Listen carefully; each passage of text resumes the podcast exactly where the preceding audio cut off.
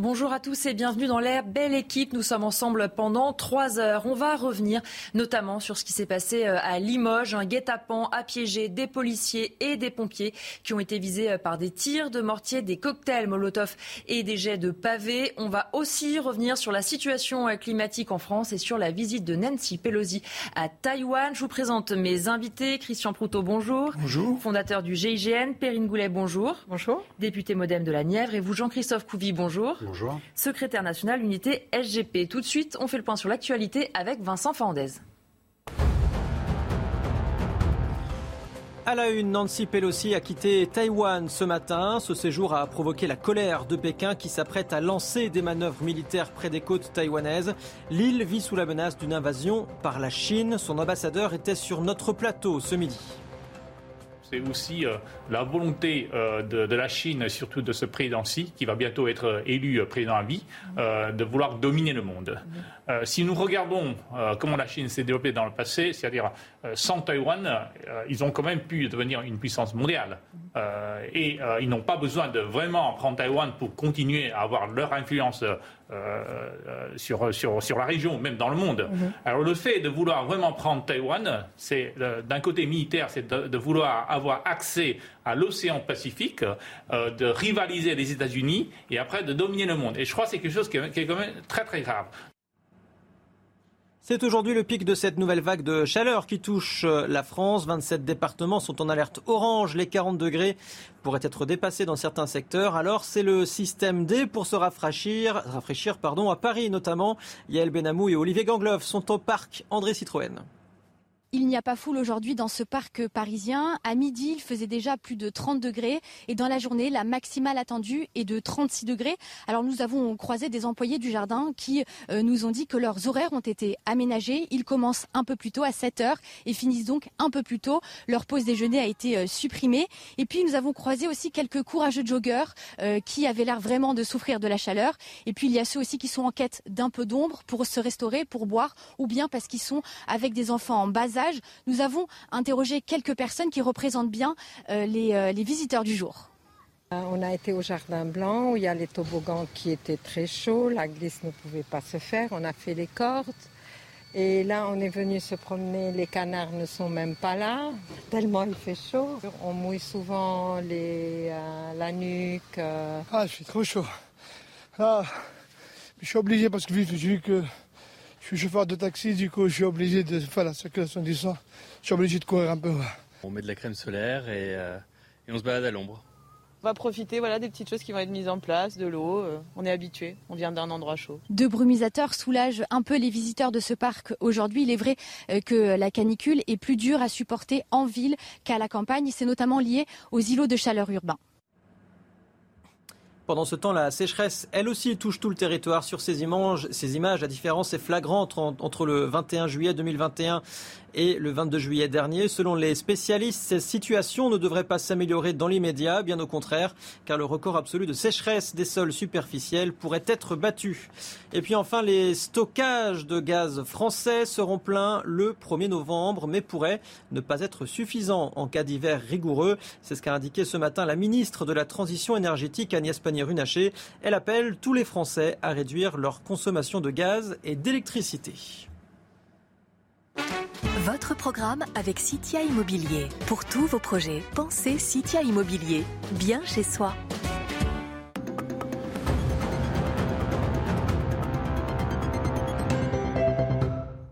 Chaque année, on déplore environ 1000 décès par noyade. C'est la première cause de mort par accident de la vie courante chez les moins de 25 ans. Et 28% des décès surviennent chez des enfants de moins de 6 ans.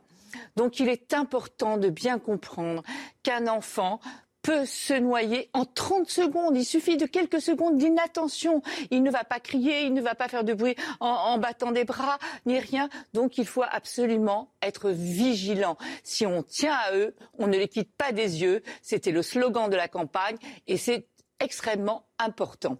Alors, généralement, ça se passe euh, dans les piscines personnelles. Je rappelle que le nombre de piscines a augmenté de 250 000 euh, cette année. Hein. Donc, et en plus, quand il survient comme ça dans les piscines privées particulières, dans trois quarts des cas, les parents se trouvent à moins de 20 mètres. Vous imaginez le choc, l'horreur.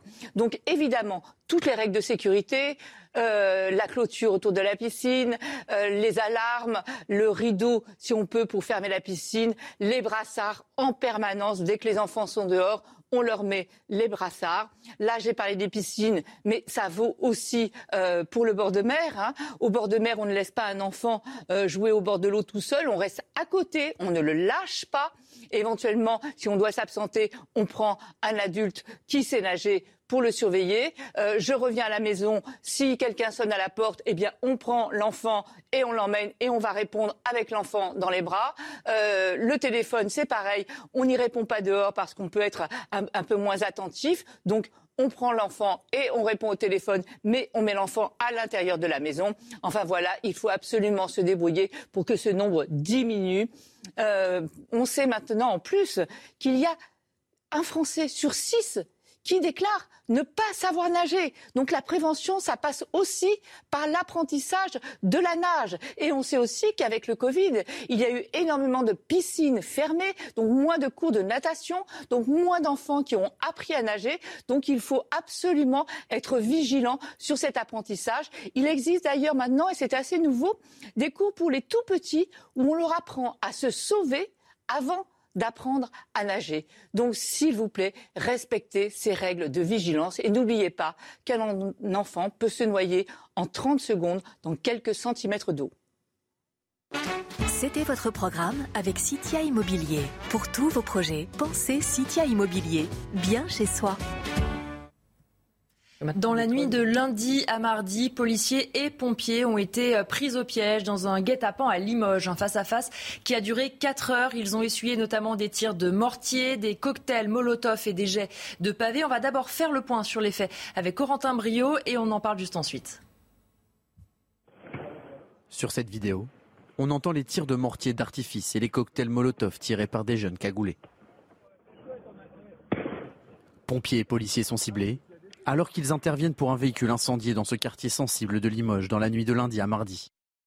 Euh, nous avons la police municipale qui est intervenue en complément de la police nationale et heureusement, puisqu'ils euh, étaient organisés en guérilla urbaine avec des contournements, en essayant de prendre les forces de police euh, par derrière. Enfin, ça, ça, a été vraiment quelque chose de très compliqué.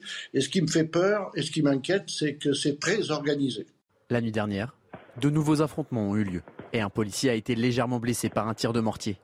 Pour les forces de l'ordre, criminaliser ces guet-apens est nécessaire face à la gravité des événements. Il y a un mot qui m'insupporte depuis quelques semaines, qu'on entend un petit peu partout, c'est le mot de voyou. Ça veut dire quoi un voyou? Pour moi, c'est totalement dépassé. Maintenant, on va parler de criminel. Parce que le texte, il existe, le guet-apens contre les policiers, contre les pompiers. Vous l'avez bien dit, ils sont là pour, apporter, pour porter secours. Ce sont des criminels l'article 222-14-1 du Code de procédure pénale, il est là. Il faut l'appliquer. Durant la deuxième nuit d'échauffourée, deux individus ont été interpellés. Jean-Christophe Couvi, là, on, revient sur les faits qui sont déroulés dans la nuit de lundi à mardi. Il semblerait que la nuit qui vient de passer aussi a été mouvementée. Oui, il y a eu des échauffourées à Limoges. Donc, euh, il y a une, compagnie de CRS qui a été, qui a été détachée là-bas euh, pour, pour appuyer mes collègues sur place. Euh, donc, il y a eu des blessés encore hier soir. Et vous savez, la, la première dire, la première nuit d'émeute euh, à Limoges, euh, le, directeur de la sécurité publique a réussi à récupérer, entre guillemets, à racler les fonds de tiroir. Il avait 20 fonctionnaires de police. 20 mm. fonctionnaires de police qui faisaient face à une centaine de personnes dans les cités, enfin dans la cité. Et donc ça prouve bien à un moment donné qu'on a un déficit d'effectifs de, et qu'on n'arrive pas à faire face avec autant de personnes en face. quand on a 20 contre 100, bah, effectivement, on se fait contourner. Alors oui, il y a des préparations euh, de, de guet-apens. C'est ça d'ailleurs qui est, qui, est, nouveau maintenant, c'est qu'à une époque, à la rigueur, il y avait des émeutes urbaines, mais il y avait toujours, j'allais dire, une revendication quelque part de, derrière à, à, donner. Ou alors c'était sur un fait divers, euh, un gamin qui avait un accident, où on accusait les policiers euh, d'avoir commis des violences. Là maintenant, c'est plus du tout ça. On n'attend pas de, de, de revendication. Maintenant, c'est on déclenche, on attire les pompiers. C'est toujours le même mode opératoire. Mmh. On attire les pompiers on, tabasse les pompiers, on leur balance des, pavés et des, euh, des, mortiers d'artifice. Les policiers arrivent, c'est pareil, c'est la guerre. Et derrière tout ça, ben, on voit bien que c'est organisé, qu'il euh, y a des, des, manœuvres de contournement des forces de police. On a mis des munitions de côté. Et en fait, tout est préparé, c'est prémédité. Effectivement, mon collègue a raison. Moi, je vois trop de hashtags voyous mmh. sur les tweets, etc. C'est plus des hashtags voyous qu'il faut mettre. Oui, les mots ont leur importance. Oui, parce qu'en en fait, le code, de, le code pénal prévoit des mesures criminelles. C'est-à-dire que quand on est en bande organisée, que c'est prémédité, c'est aux assises. C'est pas en correctionnel, c'est aux assises. Et à un moment donné, il va falloir que la justice prenne ses, patins et vraiment qu'il y en ait un, magistrat qui dise voilà, mais maintenant je vais, je vais vraiment aller au bout du bout parce que la, loi le, permet. On a une loi qui est très, très répressive en France, qui est très forte, sauf qu'elle est rarement appliquée pour des raisons, j'allais dire, euh, économes économe, et pour aller plus, pour faire une réponse un peu plus rapide. Donc il faut travailler justement sur la réponse, sur la rapidité de la réponse de la justice. Et nous, il nous faut des effectifs parce qu'on voit bien que voilà, à 20 contre 100, qu'est-ce que vous voulez qu'on fasse? On ne tient pas la rue. Perrine Goulet, euh, effectivement, il y a plusieurs choses qui choquent là-dedans. Premièrement, c'est cette euh, volonté d'attirer des forces de l'ordre, des pompiers, euh, pour leur taper dessus. Il y a même une voiture qui a été lancée contre, contre certains de vos collègues. Et effectivement, des forces de l'ordre qui sont à 20 quand en face, ils sont 100 et d'une violence quand même assez inouïe. Alors tout d'abord, je voulais apporter mon soutien aux, aux professionnels qui ont été blessés. C'est impossible pour moi d'être blessé. Il faudrait vraiment qu'on arrive à lutter pour que nos policiers soient plus blessés. Après, effectivement, on a un sujet dans certains quartiers, je pense qu'il ne faut pas non plus euh, euh, généraliser, avec des jeunes à la dérive, euh, des criminels, oui, je pense que certains le sont dedans. À Limoges, il y a eu euh, des, choses de fait ces derniers temps avec des saisies de drogue euh, et ce genre de choses. Je, pense vraiment que c'est une vengeance vis-à-vis des forces euh, de police. C'est ce qu'on a pu voir aussi dans d'autres villes de France quand on harcèle les points de deal. Du coup, il y a des représailles. Et, je pense que malheureusement, si un jour on veut en sortir, il va falloir continuer. Et je pense que la politique de Gérald Darmanin à ce point est intéressante, c'est d'aller vraiment euh, chercher euh, les dealers, euh, etc. Donc effectivement, malheureusement, ça met en difficulté nos effectifs de police. À Limoges, il y avait eu pourtant des renforts il y a moins d'un an. À Limoges, avec 16 policiers, il me semble, qui ont été mis en plus à Limoges il y a un an. Maintenant, effectivement, sur des nuits profondes, ben c'est dans toutes les polices et même les gendarmeries de France. C'est pas là où on a le plus d'effectifs. Donc, effectivement, nuit profonde, ça peut être compliqué l'envoi de la CRS 8, euh, qui est le, les CRS qui ont été envoyés, qui, mmh. sont, euh, qui ont été créés, pareil, il y a un an pour aller maintenir quand il y a des émeutes dans les villes moyennes, est une bonne solution. Mais il faut, pour moi, aller plus loin. Et notamment, c'est ce qu'on a dans, le programme avec euh, ces équipes mixtes, avec police, justice et éducatif, parce que sinon, de toute façon, on ne traitera pas le problème. Et après, effectivement, il faut aussi qu'on donne les moyens à la justice d'aller plus vite. C'est d'ailleurs le, choix des, les choix budgétaires qui ont été faits ces dernières années avec des embauches euh, prévues parce qu'effectivement il faut que euh, quand les policiers arrêtent euh, des personnes dans ces émeutes là eh bien elles soient condamnées et fermement condamnées pour que ça dissuade un petit peu les camarades de, recommencer donc Bien entendu, on ne remonte pas une situation catastrophique, que ce soit en justice ou en police, qui a été faite depuis des années. On essaye de recruter des personnels. On avait une, une vision à 10 000, on en a 8 000, parce que faut pas non plus recruter n'importe quoi et n'importe qui. Il faut qu'on ait des personnes qui soient bien câblées, euh, qu'elles soient capables de supporter ça, qu'on les forme. Donc ça prend un petit peu de temps. Mais bien entendu, il faut qu'on renforce les effectifs de police. Moi, je continuerai à appuyer en tout cas en ce sens, police ou gendarmerie parce qu'il ne faut pas oublier non plus, euh, il mhm. peut y avoir euh, euh, dans nos territoires ruraux aussi des difficultés. Donc il faut qu'on continue, bien entendu, à, armer et, à armer, entre guillemets, hein, c'est pas avec des armes, mais à mhm. armer les commissariats de police en véhicules et, et en hommes, et aussi la justice pour pouvoir répondre à ces nouveaux faits qui sont en plus banalisés par, euh, par certains politiques qui trouvent à peu près normal euh, euh, qu'on ait ce genre de comportement, qui ont des propos sur la police qui ne sont pas non plus entendables. Et je pense que tout ça fait qu'aujourd'hui, on met effectivement nos forces de l'ordre en difficulté. Mais en tout cas, pour nous, c'est bien la volonté d'aller plus loin et de les soutenir, que ce soit effectivement matériel, mais aussi en hommes. Mais il faut un petit peu de formation et après peut-être répartir autrement les ressources. Christian Proutot, en plus, on a un face-à-face qui n'est pas totalement équitable, 20 contre 100, on l'a dit. Et puis d'un côté, euh, ceux qui n'ont pas hésité à euh, mettre des véhicules qui se jetaient euh, sur les policiers, quand en face, ils répliquent avec des grenades lacrymogènes. Donc on voit que dans ces situations, pour reprendre le contrôle, c'est extrêmement compliqué. C'est extrêmement compliqué parce qu'on a pu se trouver dans cette situation. Quand on fait l'état des lieux et qu'on constate ce que l'on constate depuis des mois, voire des années, on se rend bien compte qu'on a laissé en marge de la société, toute une jeunesse qui a été récupérée pour faire la, petite, la, petite criminalité, ce qu'on mettait dans le, le jargon petite criminalité, mais qui est de la criminalité tout court, hein, euh, avec des marchés parallèles, etc. Et si vous rajoutez à cela le désœuvrement, parce que il y a pratiquement plus d'encadrement, on, c'est pas forcément, c'était pas forcément mieux avant, mais je crois qu'il y avait, au niveau de la jeunesse, un peu plus d'encadrement qu'on en a maintenant, parce que des fois, pour des raisons tout à fait simples, c'est qu'on trouve moins de jeunes qui sont volontaires pour encadrer d'autres jeunes. Euh, qu'ils attendent tous à être payés. Euh, bon, pour faire, vous prenez les colonies de vacances, c'est plus que c'était. Il y a, il y a tout un tas. Le tissu social doit être reconstruit dans une zone où on l'a laissé en, en, en, perdition sur plusieurs points. La présence de l'État, et ça c'est fondamental. Alors elle commence bien sûr par l'ordre et par la police ou la gendarmerie. Euh, Dites-vous bien que la gendarmerie a perdu territorialement 600 brigades. On annonce 200. 200, mais vous vous rendez compte le chemin et, les 200, on le sait très bien. Ça ne va pas être mis en place en, en six mois. Hein. Il faut trouver le personnel qui va, qui va bien, comme on dit, etc.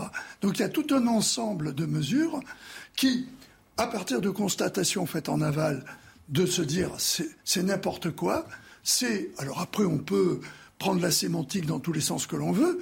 Je suis désolé, c'est asocial. Ce sont des gens qui se heurtent à la société.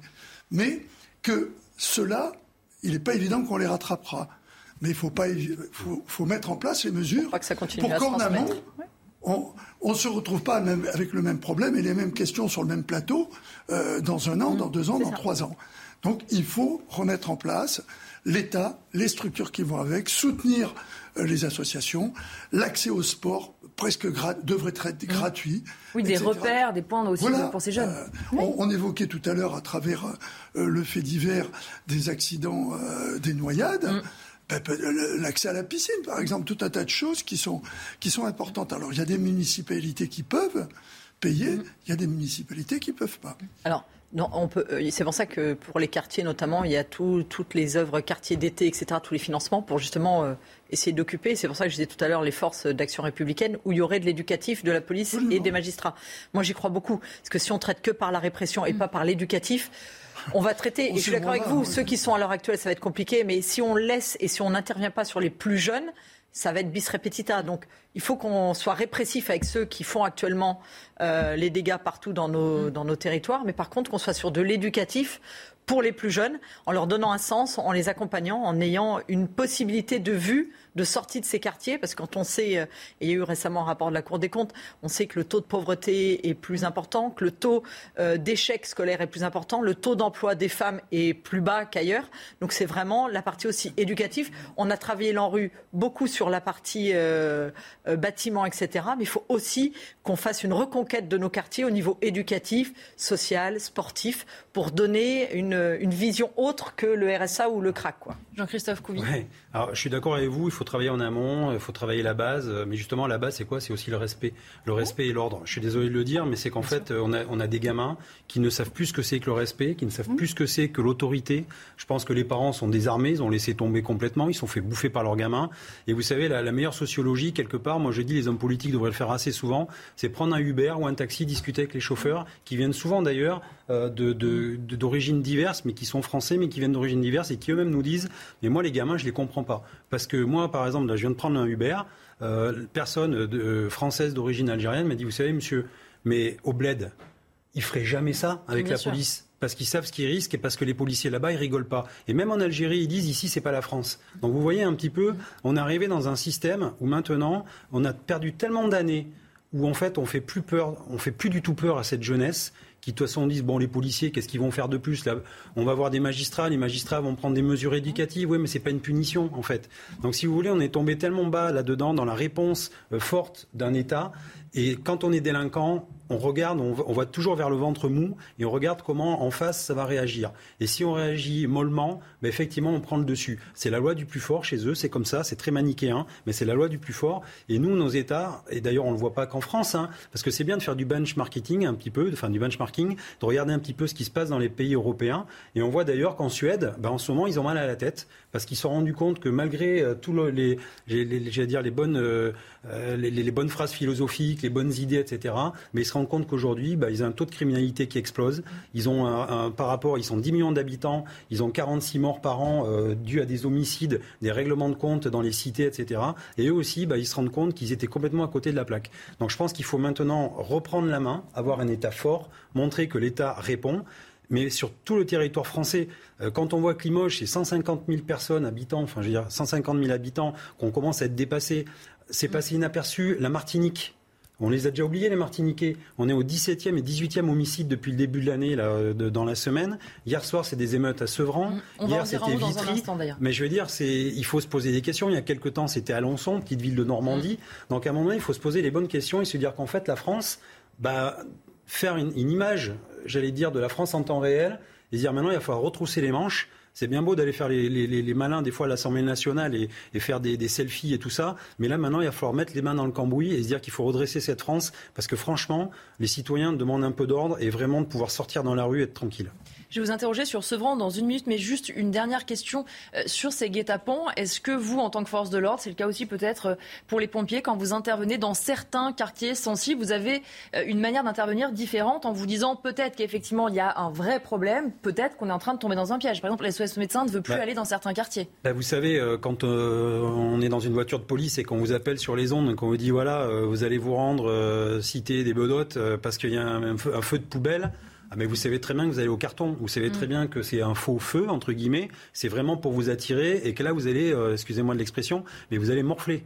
Et que bah, ça se trouve ce soir vous allez peut-être pas rentrer voir votre femme et vos enfants parce que vous savez, vous savez vraiment pas ce qui vous attend et quelle est l'intensité qui va vous attendre. Donc bah, qu'est-ce qu'on fait? On y va un petit peu en éclaireur on pointe le nez, on voit qu'on qu prend plein de projectiles et des, et des, cocktails Molotov, on appelle les renforts et quand on est assez en nombre, ben on essaie de réinvestir les lieux pour faire ramener le calme. Moi, ce que, vous voyez, ce qui, ce qui est révélateur, c'est qu'à Limoges, ce sont les habitants de la oui, cité qui ont été éteints de l'incendie avec leur, leur, leur, leur bidon d'eau et, et leur lance. plus en mesure de le faire. Non, mais c'est quand même fou. Enfin, on est dans un pays démocratique, sixième puissance mondiale, et en fait, nos policiers peuvent même plus aller, euh, nos pompiers peuvent même plus aller éteindre un feu dans une cité parce qu'ils n'ont plus le droit d'accès.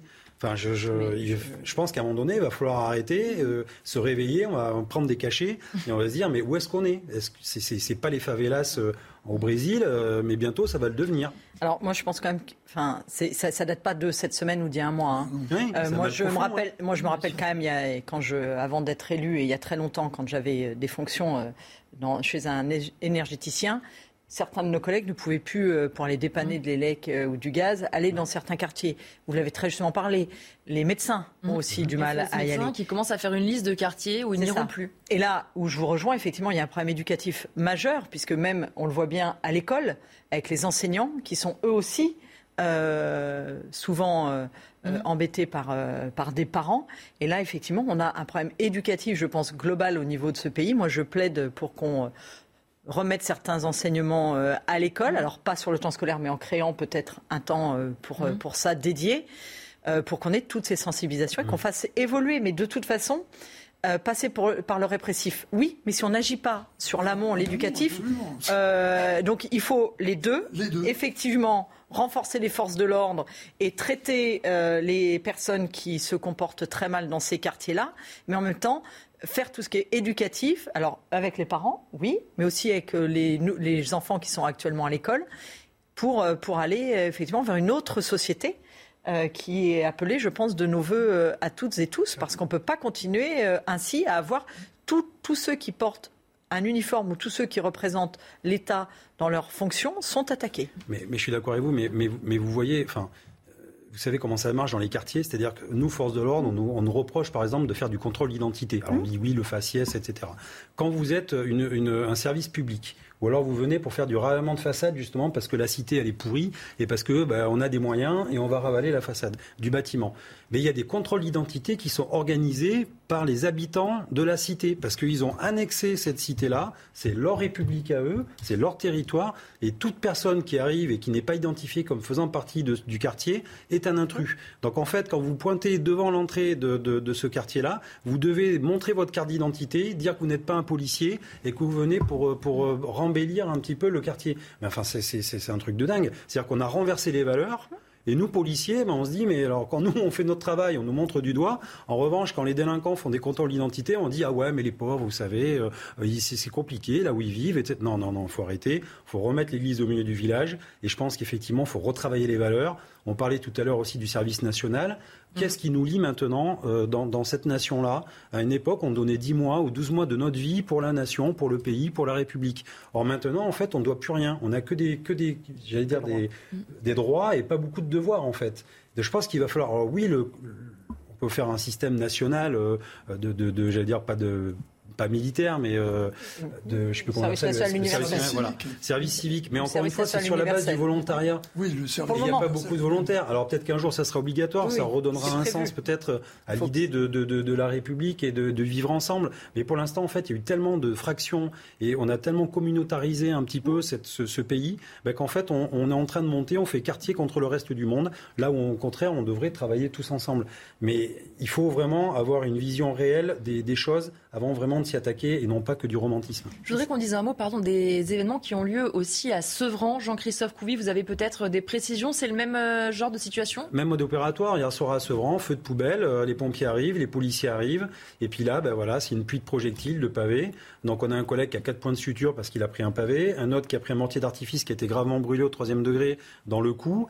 Euh, donc qu'est-ce qu'on attend? Ben, On attend des renforts et puis après on réinvestit la cité les gens qui y vivent, parce qu'il y a 10% de, fauteurs de troubles, entre, mm. guillemets, hein, euh, les gens qui y vivent, qui ont vu juste être tranquilles, eh ben, souffrent de quoi? Ben, Ils prennent du gaz lacrymogène, du bruit, de la peur, des voitures brûlées, et en fait, ils vivent dans une espèce de, euh, je veux dire, de microcosme euh, de peur qui fait que même à la rigueur, des fois ils disent mais les policiers ne venaient même plus à la rigueur.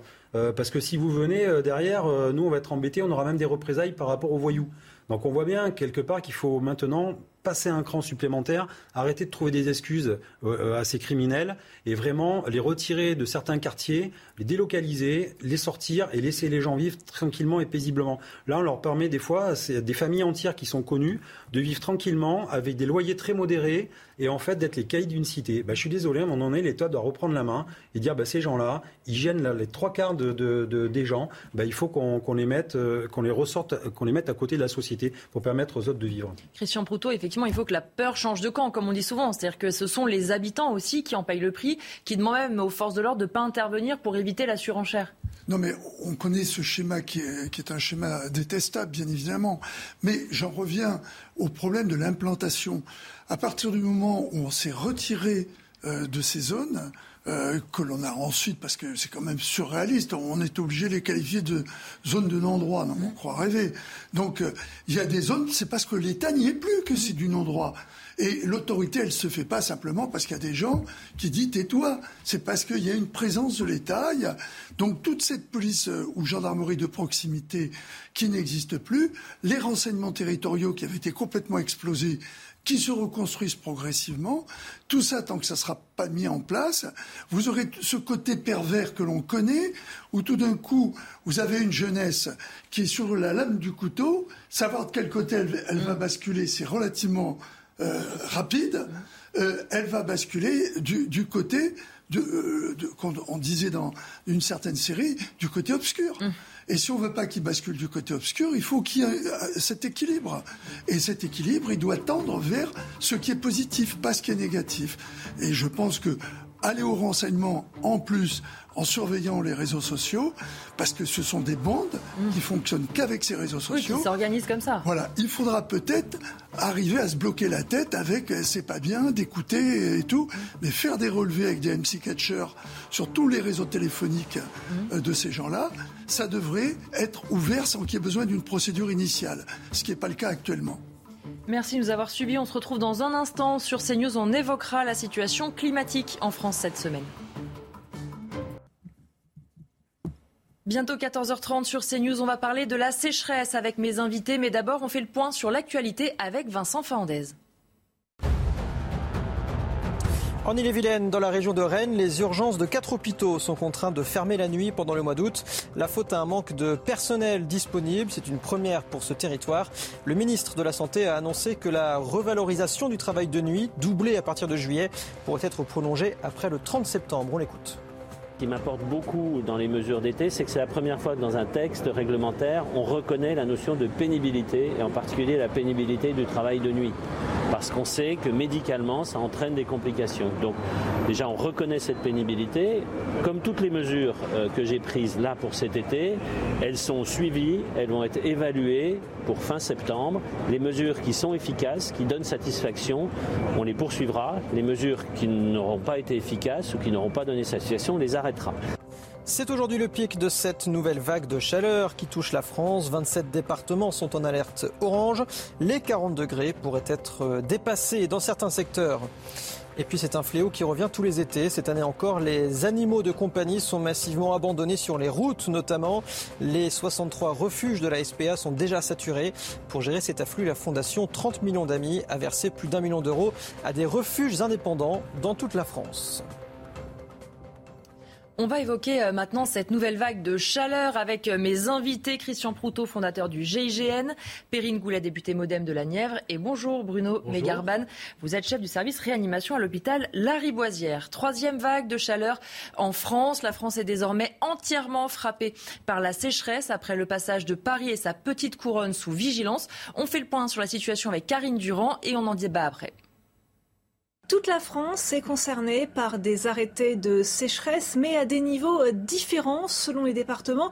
Et ça peut être un petit peu compliqué de se retrouver parmi ces différents niveaux. On a déjà le niveau gris, un niveau de vigilance. Les particuliers et professionnels euh, sont appelés à faire simplement des économies d'eau. C'est le premier niveau. Ensuite, nous avons le niveau jaune, niveau d'alerte avec des interdictions euh, d'arroser à certaines heures, des restrictions de remplissage de piscines, par exemple, de lavage de voitures, des restrictions agricoles également. Ensuite, on passe au niveau orange, niveau d'alerte renforcé, avec une limitation plus forte des prélèvements pour les jardins, les espaces verts, mais aussi une réduction des prélèvements pour l'agriculture d'au moins 50%. Et puis, il y a le plus haut niveau, le niveau rouge de crise qui concerne plus d'un tiers du pays actuellement, avec un arrêt des prélèvements non prioritaires. Ça veut dire des prélèvements notamment agricoles qui sont arrêtés. Seuls sont autorisés les prélèvements prélèvements prioritaires comme par exemple eh bien l'eau potable évidemment, euh, tout ce qui concerne la santé ou encore les besoins des pompiers. Et je voulais vous montrer également euh, deux cartes très frappantes de la sécheresse actuellement, comme on le voit, avec un déficit de 88% de précipitations sur l'ensemble de la France et euh, l'évolution prévue pour la semaine prochaine, après le coup de chaleur, après la canicule, on voit une nette aggravation euh, partout et en particulier euh, sur le nord-est, le nord, le bassin parisien, le centre, les Pays de la Loire ou encore le sud-ouest puisqu'il n'y a quasiment aucune précipitation prévue au cours de la semaine en cours.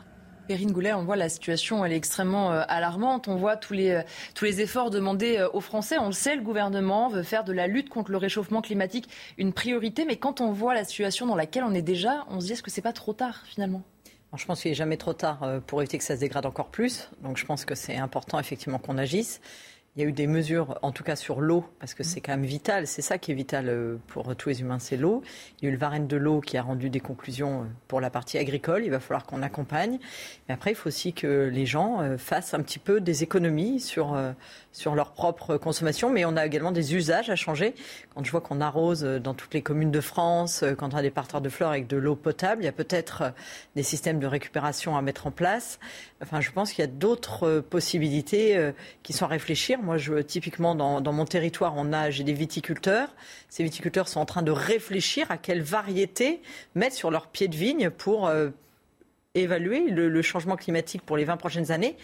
La difficulté, c'est euh, de trouver les, financements pour mener ces études, mais je pense qu'il faut qu'on ait cette anticipation de se dire, voilà, on va aller vers euh, plus de, de sécheresse quelles sont les cultures qu'on met en place pour nourrir les personnes tout en ayant un tirage de l'eau moins important? Est-ce qu'il y a des variétés à développer? Comment on, éduque aussi euh, les Français à peut-être euh, moins utiliser euh, d'eau et à recycler beaucoup d'eau? Moi, quand j'étais petite, ma grand-mère utilisait de l'eau de la salade qu'elle avait nettoyée pour arroser. Maintenant, je suis pas sûre que tout le monde fasse ça. On prend l'eau et on le, mmh. verse dans, dans, l'évier pour que ça parte tout à l'égout. Donc, je pense qu'il y a des réflexes qui sont importants à mener. Et après, effectivement, avec le ministre Béchu, il y a tout un tas de mesures qui sont à mettre en place moi, j'inviterai également les agences de l'eau à regarder euh, cette partie-là, parce qu'on sait qu'il y a 20% euh, de nos canalisations qui sont fuyardes au niveau de l'eau. Donc, il faut que là, les agences de l'eau aillent accompagner les collectivités pour que notre réseau bah, permette euh, aussi des, économies. Et puis, bien entendu, tout un tas de mesures qui vont arriver pour pallier effectivement la partie eau, mais également pour aller sur la lutte contre le réchauffement climatique. C'est d'ailleurs pour ça qu'on veut redéployer du, du, nucléaire plutôt que de remettre du charbon, parce que c'est un tout. Et donc, il faut voilà, ouvrir tous les leviers euh, à activer, mais je pense que chacune et chacun a aussi un rôle à jouer. Christian Proutot, ces sécheresses à répétition vont forcer euh, les Français sans doute euh, à faire plus d'efforts, mais aussi pour les agriculteurs, les viticulteurs dont vous parliez, ça va être une nouvelle méthode de travail, forcément. Non, mais bien sûr qu'il y a à, mettre en place ou à améliorer des techniques. On parle euh, de, cultures qui, euh, en choisissant des, des plantes qui consomment moins d'eau, etc. Il y a la tomate machin qui, qui a besoin de moins d'eau que la tomate chose. Moi, je veux bien, mais quand je vois les réserves qui sont faites, par exemple, d'eau par les agriculteurs, il faut savoir ce que l'on veut. Soit ils peuvent faire leur métier, soit ils peuvent pas. Oui, c'est ça. Et quand on, va être dur à trouver. Voilà, quand on voit ces réserves d'eau artificielles qui sont faites avec des forages en profondeur, il faut se poser la question de ce qu'il y a en dessous, de la nappe phréatique. Et ça, c'est un choix également par rapport à ce qu'on veut qu'il fasse. Euh, est-ce qu'il faut faire des cultures euh, comme le maïs dont on sait qu'il euh, faut beaucoup d'eau ou est-ce qu'on veut faire autre chose? Je vois qu'on parle toujours le problème, on ramène ça à chaque Français. Oui, les Français, sauf que les systèmes sont plutôt pas mal faits chez nous, c'est-à-dire que la récupération de l'eau, elle est vraiment efficace on a, j'entendais dire qu'il y avait près de 60% de l'eau qui retournait dans les rivières, de l'eau consommée, parce qu'il y, a un cycle vertueux avec les stations d'épuration, euh, etc. Mais on vient vous dire, oui, mais les gens des campagnes euh, consomment 120 litres alors que les gens des villes consomment 200. Alors ça va dire où ils se douchent moins, les gens des campagnes, enfin ça amène des suppositions idiotes, mais qui posent euh, également une problématique où on vous rend responsable de ce qui est en train de se passer. Il y a des politiques générales à mener, c'est évident. Il faut vivre avec la situation telle qu'elle est. On le voit, on n'a pas le droit d'arroser en ce moment, mais c'est des mesures qui ne sont pas nouvelles. On l'a déjà fait. Mais ce cercle, ce cercle vertueux, il faut l'accentuer.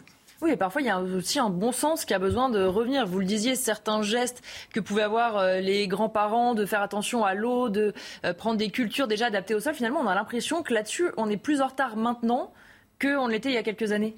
Euh, on est plus en retard parce qu'effectivement on est dans une période où l'eau euh, j'allais dire naturelle, celle qui vient avec, euh, euh, avec l'aérologie, avec le, climat, cette eau, nous, nous, en avons moins dans les périodes où il y, en a le plus besoin, puisque c'est les périodes d'été. On ne viendra pas vous parler de ce qui se passe en hiver, parce qu'au niveau des précipitations, et là, c'est l'âge qui fait l'expérience, on se rend compte qu'effectivement, l'hiver, on, récupère un peu de cette eau.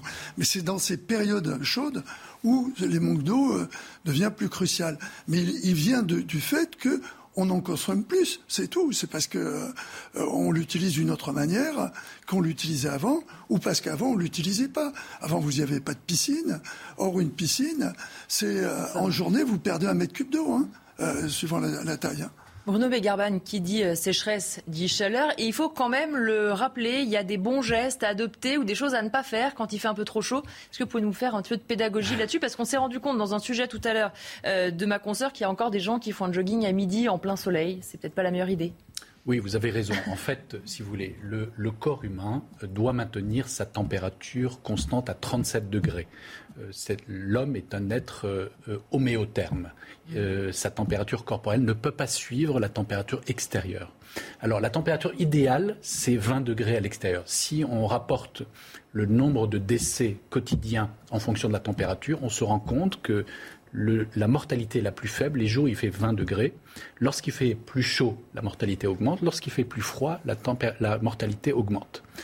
Pourquoi? Parce que le corps humain doit faire un effort, soit pour éliminer de la chaleur, soit au contraire pour garder le maximum de température lorsqu'il fait froid à l'extérieur. Et donc effectivement, aujourd'hui, nous faisons face aux températures élevées. Et donc le corps humain doit perdre de la température pour éviter que sa température ne suive celle du milieu extérieur.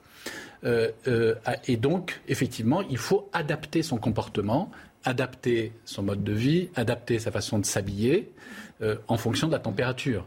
Euh, donc ce qu'il faut bien sûr, c'est rester à l'ombre, ne pas s'exposer euh, au soleil, c'est réduire ses activités. pas pour tout voilà, tout à fait. C'est réduire ses activités. et donc effectivement ne pas faire du sport lorsqu'il fait le plus chaud de la journée, voire éviter de faire du sport lorsqu'on est en période caniculaire. il faut bien sûr s'hydrater. Pourquoi? Parce que l'un des moyens principaux de perdre de la température euh, du corps humain, c'est la sudation, la transpiration. D'ailleurs, lorsque la température extérieure est supérieure à 37 degrés, le seul moyen que possède le corps humain pour perdre de la température, c'est la sudation. Et donc, effectivement, il faut compenser euh, par de l'apport hydrique, parce qu'on peut même perdre jusqu'à un litre d'eau par heure euh, par la sudation. Vous voyez, ça peut être très important. Et le risque, bien sûr, euh, c'est lorsqu'on ne fait pas attention, c'est d'avoir ce qu'on appelle le coup de chaleur. Mhm. Alors, il est précédé généralement par ce qu'on appelle l'insolation. Donc, on commence à être fatigué. On a la peau qui devient rouge, très chaude, sèche. on commence à avoir mal à la tête. On a des vertiges. On se sent amorphe. Ça, c'est le début des problèmes. C'est l'insolation et la température commence à monter.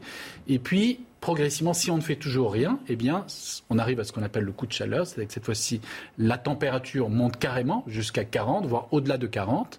Et là, on a des troubles neurologiques parce que le cerveau, lui, c'est un organe qui ne supporte pas du tout euh, l'hyperthermie. Et donc, on peut perdre connaissance, on peut avoir des convulsions, on peut même avoir des accidents vasculaires et on peut évidemment mourir. Et donc, on se souvient que lors de, en 2001, mmh. euh, lorsqu'il y a eu euh, la canicule. 2003, voilà, 2003, pardon, la canicule la plus importante en mmh. France. Il y a eu 14 000 morts mmh. à peu près euh, liés à cette, directement à cette canicule par le coup de chaleur. Alors, effectivement, euh, le fait de prendre un bain rafraîchissant, le fait d'utiliser de l'air conditionné, donc ce sont des moyens pour se rafraîchir. Donc en pratique, il faut se adapter son environnement. Donc par exemple, euh, fermer les volets mmh. lorsqu'il fait très chaud, euh, aérer au contraire euh, la nuit, mmh. réduire ses activités avec effort, s'habiller de façon légère, s'hydrater. Si on a la chance d'avoir la climatisation, la, faire fonctionner, voilà, utiliser des ventilateurs éventuellement. et puis, pour les personnes les plus âgées et les, les, enfants, il faut faire attention. Et donc, notamment, il faut que la famille les surveille. Mmh. Euh, parce que le danger, évidemment, c'est qu'une personne âgée qui a soif, eh bien, qui ne peut pas accéder à l'eau mmh. facilement parce qu'elle n'a pas la mobilité, eh bien, elle finit par se déshydrater. Et donc, il faut être attentif aux, premiers signaux, aux premières demandes euh, de boissons ou d'hydratation. Euh, et, et, notamment lorsqu'on est seul, lorsqu'on est âgé, habitant seul, il faut que les services sociaux aient votre numéro de téléphone pour s'assurer que tout va bien. Et prendre des nouvelles régulièrement. Voilà, prendre des nouvelles régulièrement. Et d'ailleurs, tous ces moyens ont été mis en place avec de l'information depuis 2003. Et ça fait qu'aujourd'hui, évidemment, malgré des températures très caniculaires, finalement, il y a beaucoup moins de conséquences qu'il n'y en a eu en, 2003. On va continuer à échanger autour de ce thème. Je vous propose juste de regarder euh, ce reportage. Il est signé Sandra Tuombo. La vague de chaleur en France ne fait que renforcer la sécheresse. Cette situation a des conséquences immédiates. Au moins 93 départements sur 96 sont soumis à un niveau d'alerte au-delà de la vigilance. Depuis lundi, des arrêtés préfectoraux imposent des restrictions d'eau sur le territoire. Et pour cause, en ce début août, les sols sont encore plus secs qu'ils ne l'étaient à la même période en 1976 et en 2003, des années records. Selon Météo France, cette situation pourrait s'aggraver d'ici quelques jours le record absolu de sécheresse des sols superficiels datant de 2003 pourrait même être battu. Dans ce contexte, déjà propice à des feux de forêt inédits, un incendie a ravagé 400 hectares de maquis en Haute-Corse. Il a été fixé hier soir. Météo France ne prévoit pas de sortie de crise dans l'immédiat. Il faudrait, selon elle, un mois de précipitations excédentaires pour retrouver une situation normale. Christian Proton, euh, on l'a vu et d'ailleurs c'était bien expliqué euh, dans ce reportage, la sécheresse, c'est aussi les réactions euh, en chaîne et on l'a vu malheureusement ces derniers jours, ces dernières semaines avec notamment les incendies qui maintenant non seulement sont de plus en plus nombreux, malheureusement parfois à cause de l'homme, mais qui peuvent se diffuser beaucoup plus rapidement tant les sols sont secs. Oui, mais les incendies d'été, euh, c'est quand même euh, courant du fait que la, la sécheresse naturelle de, de l'été amène à ce que la végétation soit plus euh, fragile et soit plus sensible euh, s'il n'y a pas eu en particulier du débroussaillage, soit plus sensible à un départ de feu. Mais il faut, et vous le, vous le rappeliez, pour quand même souligner que c'est quand même pas mal de malades qui ont mis le feu. Hein, oui, oui, bien sûr. Et que les deux sont peut-être que sont pas euh, liés simplement à la sécheresse. Euh, Il y a la sécheresse qui peut amener les incendies, et quand les incendies sont dus à, un départ euh, d'éclair, une frappe d'éclair sur un orage, euh, la nature a toujours connu ça. Mais ça- quand ce sont des gens qui trouvent que les flammes, ça fait joli, et surtout de voir arriver les pompiers, c'est un autre problème. Surtout quand vous vous rendez compte que dans certains espaces, comme par hasard, il y a eu trois départs de feu différents. Et il y a aussi quelque chose, puisque le docteur rappelait tout à l'heure, euh, et c'est important, que la pédagogie, même si par un moment ça nous semble être enfoncer des portes ouvertes, euh, être en voiture, fumer, jeter sa cigarette par la fenêtre, c'est un départ de feu assuré. Hein. Voilà, donc il y a, il y a tout un tas de comportements à avoir. euh, et, et en même temps, si j'ose dire, il faut, il, il faut se dire que les périodes euh, comme celle-là sont plus euh, sensibles au départ de feu, euh, et surtout quand ils sont d'origine criminelle. Je vais vous faire réagir dans un instant. On va écouter euh, Agnès Pannier-Runacher, la ministre de la Transition énergétique. Elle était ce matin l'invitée de Loïc Signor sur CNews.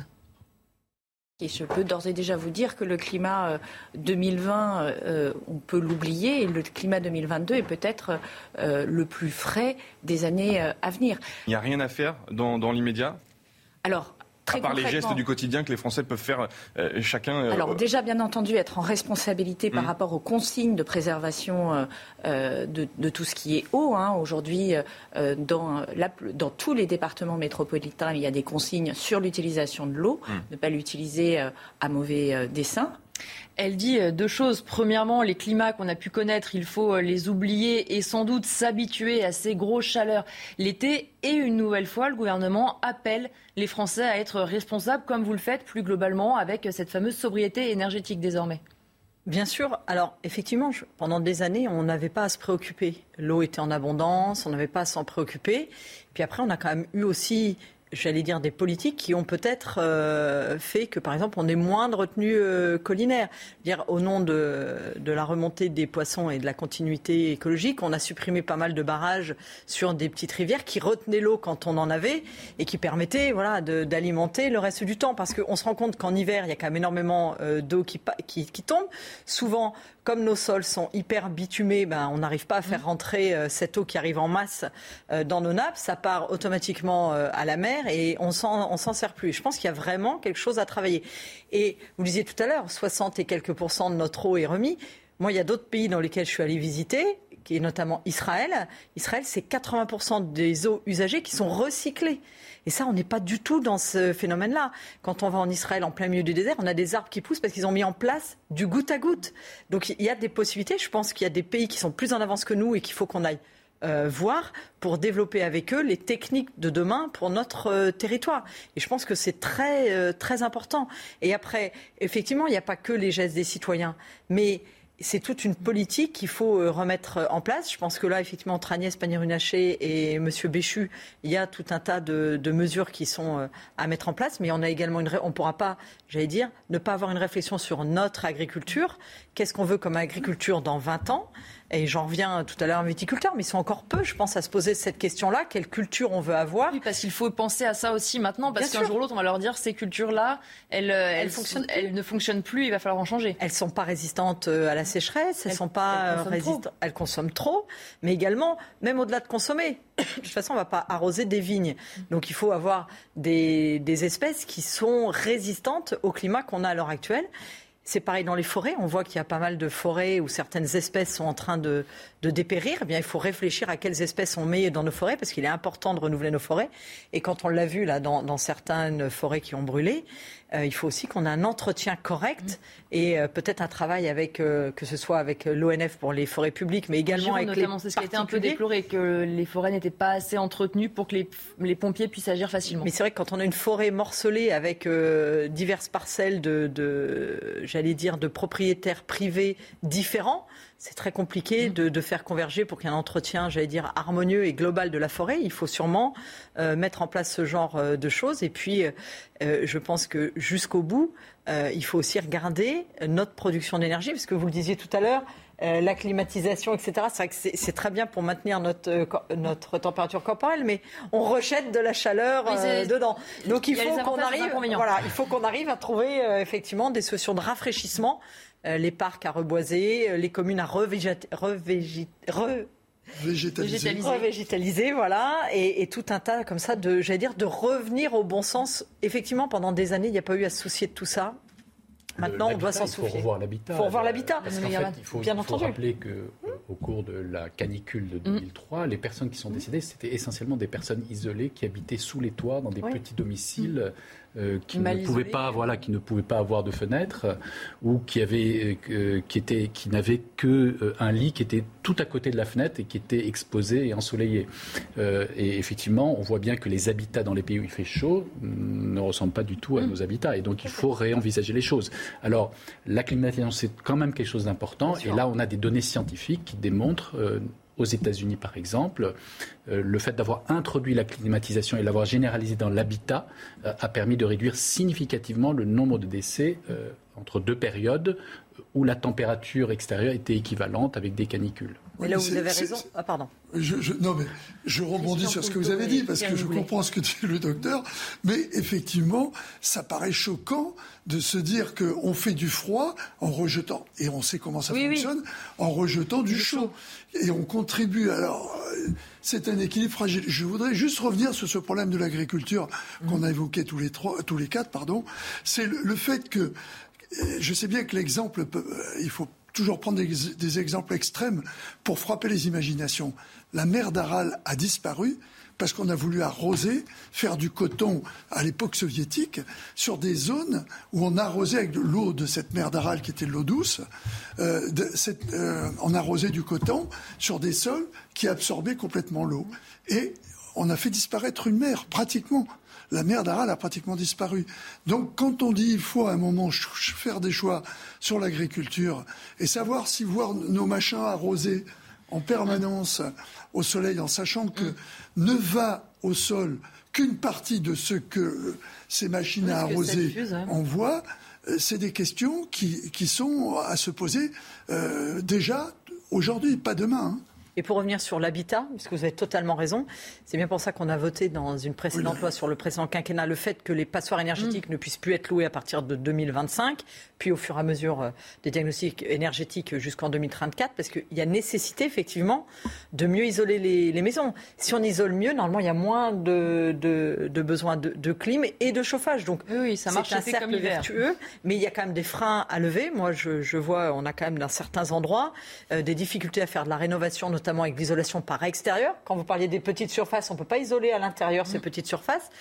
Mais avec tout ce qui est patrimoine, euh, classé, etc., on n'arrive pas à isoler par extérieur. Donc à un moment, il va falloir qu'on se pose quand même la question entre, euh, en n'étant pas en face d'un monument classé et dans les 500 mètres, qu'on puisse isoler par l'extérieur certaines bâtisses qui n'ont pas euh, des façades remarquables pour qu'on puisse effectivement euh, aller sur ces petites surfaces. Que des gens qui ont des petites surfaces, on va pas en plus leur dire, faut enlever 20 cm tout autour euh, de vous, c'est pas possible. Donc il faut, on a des contraintes pour moi législatives à lever pour qu'on arrive à une vraie isolation de tous nos logements. Non, j'allais dire, il y a aussi un autre problème qui, accompagne ces bouleversements climatiques, c'est la modification de la flore et de la faune.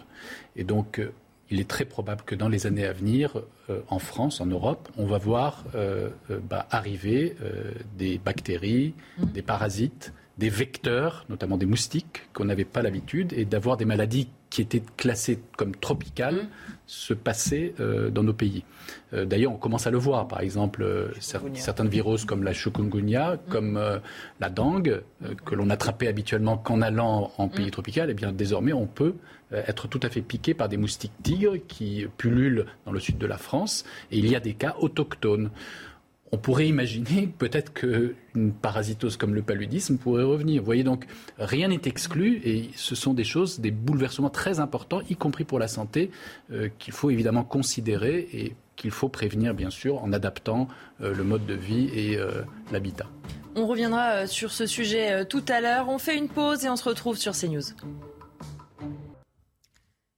Il est quasiment à 15h sur CNews. Dans un instant, on va revenir sur la visite de Nancy Pelosi à Taïwan. Mais tout de suite, le point sur l'actualité avec Vincent Fandez. Des pompiers et policiers pris à partie à Limoges dans la nuit de lundi à mardi. Ils intervenaient sur un véhicule en feu. De violents affrontements ont alors éclaté. Le récit dans ce reportage. Sur cette vidéo, on entend les tirs de mortier d'artifice et les cocktails Molotov tirés par des jeunes cagoulés. Pompiers et policiers sont ciblés alors qu'ils interviennent pour un véhicule incendié dans ce quartier sensible de Limoges dans la nuit de lundi à mardi. Selon ce syndicat de police, adjoint régional Nouvelle-Aquitaine, un guet-apens a été organisé. ça, a été, très violent dans le sens où euh, euh, ils ont même lancé un véhicule sur les véhicules, sur les, policiers, avec euh, l'intention de, leur jeter des choses dessus, de les attraper, de, de les malmener. Aucun agresseur n'a été interpellé. Les policiers réclament plus de moyens, notamment pendant les interventions contre les violences urbaines. N'importe quelle intervention, finalement, peut se transformer en, en guet-apens ou en émeute. Enfin, donc on, revendique plus de présence policière, plus d'effectifs, plus de matériel pour lutter contre ce, fléau des violences urbaines. Une enquête a été ouverte. Une compagnie de CRS a été envoyée en renfort pour sécuriser le quartier. La sécheresse touche tout le territoire. Selon les spécialistes, la situation ne devrait pas s'améliorer dans l'immédiat. Bien au contraire, le record absolu de sécheresse des sols superficiels, qui date de 2003, pourrait être battu cette année. L'actualité à l'étranger, Nancy Pelosi qui a quitté Taïwan ce matin. Ce séjour a provoqué la colère de Pékin qui s'apprête à lancer des manœuvres militaires près des côtes taïwanaises. L'île vit sous la menace d'une invasion par la Chine. Et puis enfin, la Californie, toujours en proie aux flammes. Près de 23 000 hectares sont partis en fumée depuis vendredi. Au moins 4 personnes sont mortes, mais selon les autorités, le nombre de victimes pourrait augmenter dans les prochains jours. C'est une visite qui a fait polémique. Nancy Pelosi, la présidente de la Chambre des représentants, s'est rendue hier à Taïwan, dans cet archipel revendiqué par Pékin, malgré les avertissements de la Chine. On fait d'abord le point sur les enjeux de cette visite avec Sandra Chiombo et ensuite je vous donne la parole. Nous sommes venus en paix dans la région. C'est avec ces mots prononcés devant le Parlement à Taïwan que Nancy Pelosi a clarifié la position des États-Unis. Aujourd'hui, notre délégation, dont je suis très fière, est venue à Taïwan pour affirmer sans équivoque que nous n'abandonnerons pas notre engagement envers Taïwan et que nous sommes fiers de notre amitié durable. Plus haute responsable américaine a visité Taïwan depuis 25 ans. Le déplacement de Nancy Pelosi est placé sous le signe de la coopération. Nos visites dans les délégations du Congrès ont trois objectifs le premier est la sécurité, la sécurité de notre peuple, la sécurité mondiale. Le deuxième est l'économie pour répandre autant de prospérité que possible. Et le troisième est la gouvernance. En réaction à la visite de Nancy Pelosi à Taïwan, la Chine a promis des actions militaires ciblées autour de l'île dès aujourd'hui. On va revenir euh, sur les enjeux et sur l'avis euh, des différentes parties. Perrine Goulet, ce qui est intéressant dans le reportage qu'on vient d'entendre, d'un côté Nancy Pelosi qui dit venir en paix dans une volonté de coopération et de l'autre déjà la Chine qui menace de représailles. On sent qu'il y a un jeu de dupe quand même qui est en train de, se faire entre les deux. Alors il y a un énorme jeu de dupe puisque de toute façon euh, les menaces et les exercices ont déjà commencé mmh. depuis quelques jours avant même la visite de Madame Pelosi à Taïwan se rend compte qu'on a effectivement la, euh, la, Chine qui veut euh, essayer de continuer à, avoir son emprise sur Taïwan. Euh, mais voilà, après, moi, je n'ai pas à juger du déplacement d'une parlementaire qui plus est américaine sur place. mais force est de constater que ça sent quand même un petit peu l'excuse, puisque les mouvements avaient commencé avant euh, côté chinois. Donc euh, voilà, je pense qu'il faut toute raison garder. Euh, je pense qu'à l'heure actuelle, voilà, ça montre les muscles. Je ne pense pas que ça ira au-delà pour le moment, mais bon, tout est possible. On a vu récemment avec le cas russe qu'on pouvait s'attendre pour aller beaucoup plus vite. donc là, j'espère qu'on on aura toute proportion gardée avec la Chine et que Taïwan va pouvoir continuer à, mener son existence. Nous, en tout cas, côté France, on est euh, très clair dans notre position euh, vis-à-vis de Taïwan et de la Chine. On, a des relations euh, avec Taïwan, mais il n'y a qu'une Chine pour nous. Dans un communiqué, Nancy Pelosi qui a estimé, je cite, que sa venue ne contrevenait d'aucune façon à la politique de Washington vis-à-vis de Pékin. Christian Proutot, c'est pas ce qu'ont l'air de penser les diplomates chinois. Non, mais ça va dans la logique de ce que la Chine euh, dit sur Taïwan depuis longtemps. Nous-mêmes, on a une certaine ambiguïté. Madame la députée rappelait qu'effectivement, on ne reconnaît pas Taïwan, mais on a un ambassadeur euh, qui est en France. Donc, euh, Et on l'entend, on l'écoutera. C'est un peu. Euh, la position n'est pas, pas, très évidente. Il faut se dire que pour le, en particulier la, stratégie américaine, Taïwan représente par rapport à tous les l'effort militaire qu'ils ont et les bases qu'ils ont, il faut le dire, face à la Chine, hein, depuis sur le Japon et puis dans toute cette partie euh, du monde euh, représente un, point important militaire face à, la Chine qui, euh, on le sait bien, a, été depuis longtemps déclarée comme, entre guillemets, au départ un ennemi économique, mais également géostratégiquement un problème d'équilibre qui a du mal à se faire entre, entre l'Occident et cette partie du monde. Mais, on voit très bien que c'est toujours les pays où, il y a des dictateurs où tout d'un coup on fait des revendications territoriales. On a vu la même chose avec la Russie, on voit la même chose avec Xi Jinping, dont on, on sait euh, qu'il va bientôt être président à vie, c'est quand même surréaliste, euh, rien ne les arrête, euh, et où tout compte fait, on est dans une position où, en dehors des cris d'orfraie, on ne peut pas faire grand-chose parce que c'est impossible de, résoudre ça par un conflit. Mais comme en plus c'est impossible de le résoudre par la diplomatie, on assiste à ces rodomontades, on montre les muscles, on est les plus forts, regardez ce qu'on est capable de faire. Et de l'autre côté, les Américains vont donner peut-être des nouveaux avions, des nouveaux machins à, à Taïwan pour donner à Taïwan les moyens de, de donner le sentiment que si on les attaque, ça coûtera cher, quoi. Parce que c'est ça, en fait, là, euh, ce qui se passe. Oui, chacun montre les muscles et c'est de la menace déguisée. Voilà. Et puis sur des propos, euh, euh, on l'a vu avec le, le, représentant des Chinois qui n'hésite pas à dire, faire, c'est pas où cacher les menaces. Oui, oui, bien sûr. Oui, vous allez, vous allez voir ce que vous allez voir. Donc, on est dans une situation qui me paraît. Oui, il parle de conséquences très graves et promet des représailles. Et on le voit avec également le silence qu'on est obligé de tenir vis-à-vis des Ouïghours, mm. euh, ce qu'on les couleuvres qu'on a acceptées euh, euh, avec certaines parties de la Chine, à partir du moment où la, Chine avait décidé qu'ils étaient chez eux, on ne pouvait plus rien dire. On était obligé d'accepter des solutions de fait. On le voit avec les différents mouvements qui se sont passés dans certaines zones périphériques de Chine, on n'a pas dit grand-chose. Et qu'est-ce qu'on peut dire face à un milliard et quelques, cette puissance qui est importante? Alors on a joué sur l'économie, on, a vu ce que ça a donné avec Trump. À mon avis, ça n'a pas arrangé les choses, la période mmh. Trump, si vous voulez mon sentiment. On a, tout le monde a dit oui, c'est une manière de montrer que on, est capable de résister. Mmh. Pas du tout. On sait que l'influence, euh, la dépendance que nous avons par rapport à la Chine et, surtout le, la main-d'œuvre chinoise et ce que l'on fait chez, euh, faire chez eux, la sous-traitance, tout compte fait qu'il y ait une exploitation du système capitaliste par les Chinois dans un système de dépendance. Hein. C'est pas, euh, c'est pas autre chose. Alors, on est à la fois dépendant et on est incapable de s'opposer à, leurs revendications.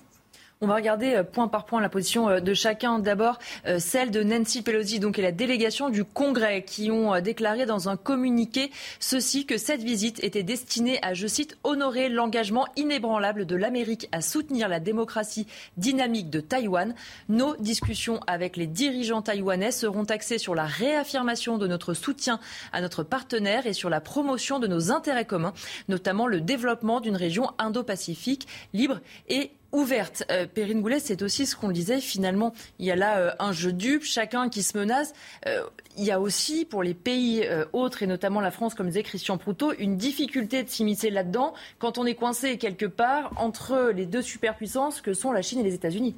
Non, mais enfin, je pense que la problématique, c'est ça. C'est qu'elle est venue en tant que du, de Parlement, mais sans avoir un mandat non plus euh, euh, gouvernemental. Oui, on va voir dans un instant que même en interne, la décision, même dans son propre camp, est donc quelque part, c'est quand même aller mettre un petit peu d'huile sur le feu. Mais ce qui est gênant aussi, si on va de l'autre côté, c'est qu'un parlementaire pourrait avoir le droit. Nous, on a des groupes d'amitié à l'Assemblée nationale, on, a, on peut aller voir dans un pays comment ça se passe, etc. Mais dans ce cas-là, on y va en tant que groupe d'amitié, voir comment ça se passe. Et on ne prend pas, j'allais dire, la carrure d'une décision comme là, ça a été mis en posture. Oui, on ne prend pas forcément le risque nationale là de, de, de mettre en place ces tensions-là c'est-à-dire de ne pas avoir peut-être ce genre de propos-là mm. et, qui est euh, qui n'est pas on y va en groupe d'amitié mm. pour voir comment ça se passe, euh, etc. Là, c'est plus, j'ai l'impression, une envie de dire les Américains reviennent, etc. Donc c'est un peu ambigu en fait ce déplacement. D'ailleurs, effectivement, aux États-Unis, ça, ça mm. crée euh, pas mal, on dans un pas mal de, de débats. Mais après, là où je vous rejoins, c'est qu'on a un vrai sujet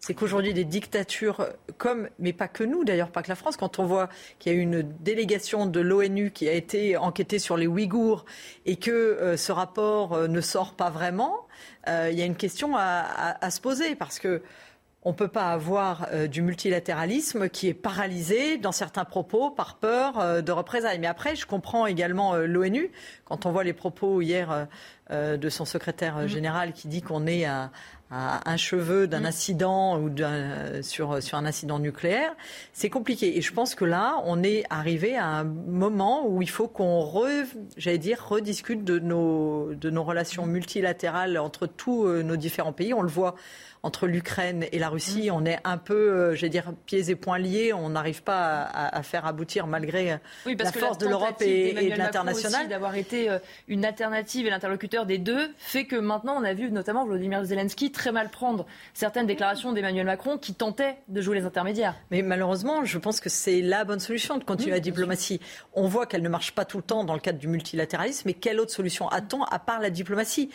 Parce qu'effectivement, les deux dictatures dont on parle, Russie ou Chine, qui sont plus euh, collées et qui sont des pays euh, immenses, mm. ont toutes les deux euh, l'arme nucléaire. Donc c'est compliqué aussi d'aller faire n'importe quoi sur ce niveau-là. Et le but, c'est pas qu'il y ait une escalade encore plus ce qu'il y a là, mais en n'allant pas sur l'escalade, on laisse faire ce qui se passe en Ukraine ou ce qui peut arriver à Taïwan. Donc Là, c'est, les diplomates doivent un petit peu, à mon avis, s'arracher les cheveux dans le contexte international que l'on a à l'heure actuelle, qui, à mon avis, est inédit depuis euh, mm. la guerre froide.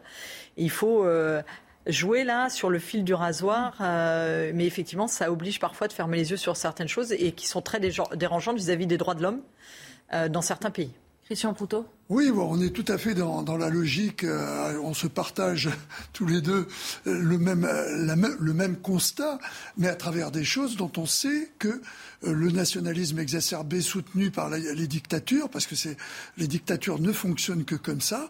Euh, je ne sais plus qui disait le nationalisme, c'est la guerre. Mmh. Euh, mmh. Bon, mais c'est tout à fait ça. C'est-à-dire que on prétend défendre les, le pays, les frontières, ce que l'on existe. En gros, le droit à sa propre mmh. existence en allant piquer un bout de territoire chez les voisins en disant c'est à nous. Mmh. Et, euh, par rapport à l'opinion publique, on a le sentiment qu'on fait oublier qu'on est dans une dictature. Parce que la Chine, c'est une dictature. Il ne faut pas dire les choses. Elle est tenue par le parti. Mmh. Mais c'est une dictature d'un parti qui doit représenter, je n'ai pas le chiffre en tête, mais par rapport à un milliard euh, et demi, ou un milliard trois ou un milliard quatre, euh, une, une, proportion d'une élite euh, pas si importante que ça par rapport à l'idée que nous faisons nous de la démocratie. Hein. Et c'est là où c'est compliqué euh, dans des pays nationalistes. Et avec les relents nationalistes qu'on a partout en Europe, c'est d'avoir l'impression qu'en étant tout seul, on va pouvoir euh, être plus fort que les autres.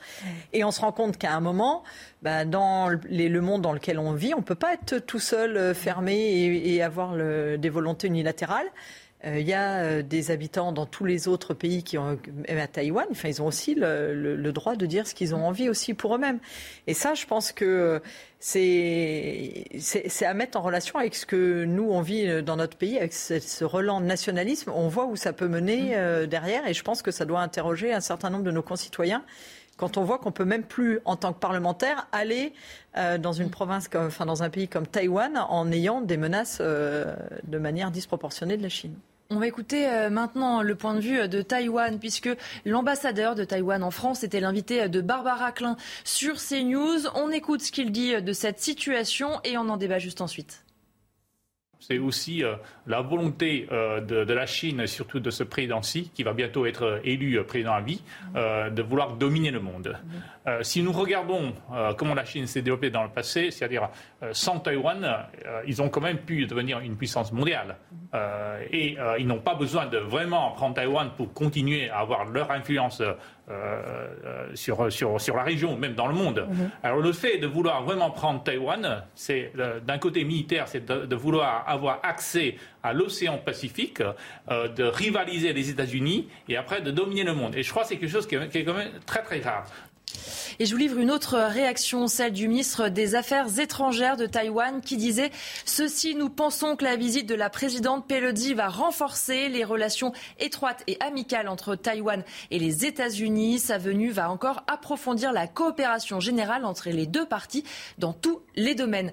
Euh, Christian Proutot, on l'entendait euh, avec euh, l'ambassadeur. Est-ce qu'il y a une volonté, effectivement, de la Chine de récupérer ce territoire pour des raisons militaires, économiques et puis peut-être même tout simplement pour montrer sa capacité de, s'étendre alors, il y, a, deux raisons à cela. Il y a une, raison stratégique, mais qui, dans l'optique dans, cette optique, par rapport à la notion des combats que nous avons, n'est que territorial, parce que on sait très bien maintenant que même si on dit que ça serait un porte-avions immense mmh.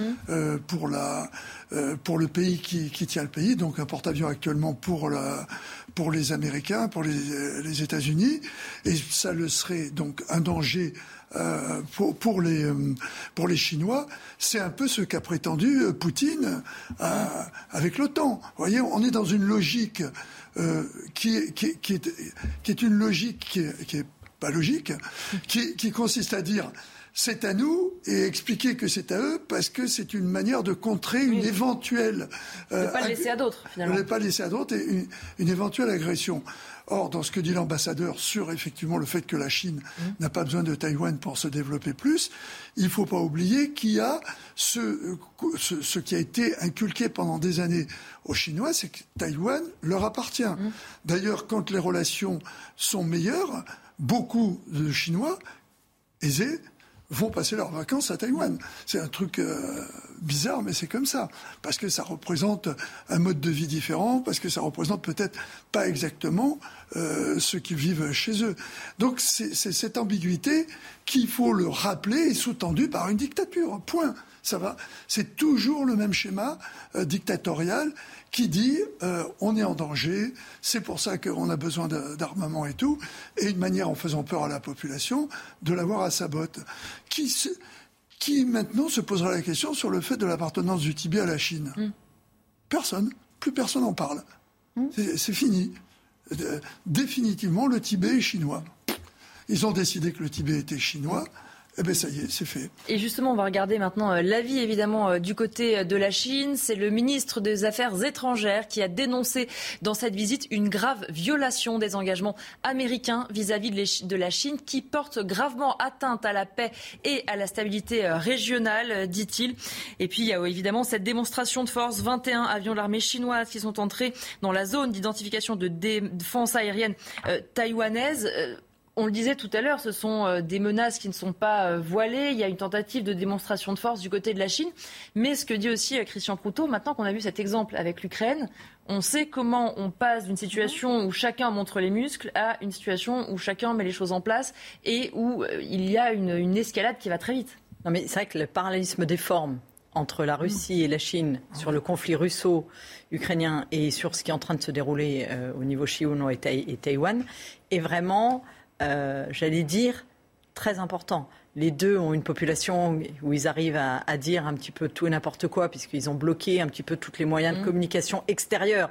Ce qui fait qu'on a quand même une emprise euh, des deux pays euh, sur leur propre population. On leur fait croire euh, d'un côté que c'était les vilains nazis et l'OTAN qui allaient venir prendre de l'autre côté, et de l'autre c'est les Américains. Donc voilà, on a le même, la même dynamique, j'allais dire.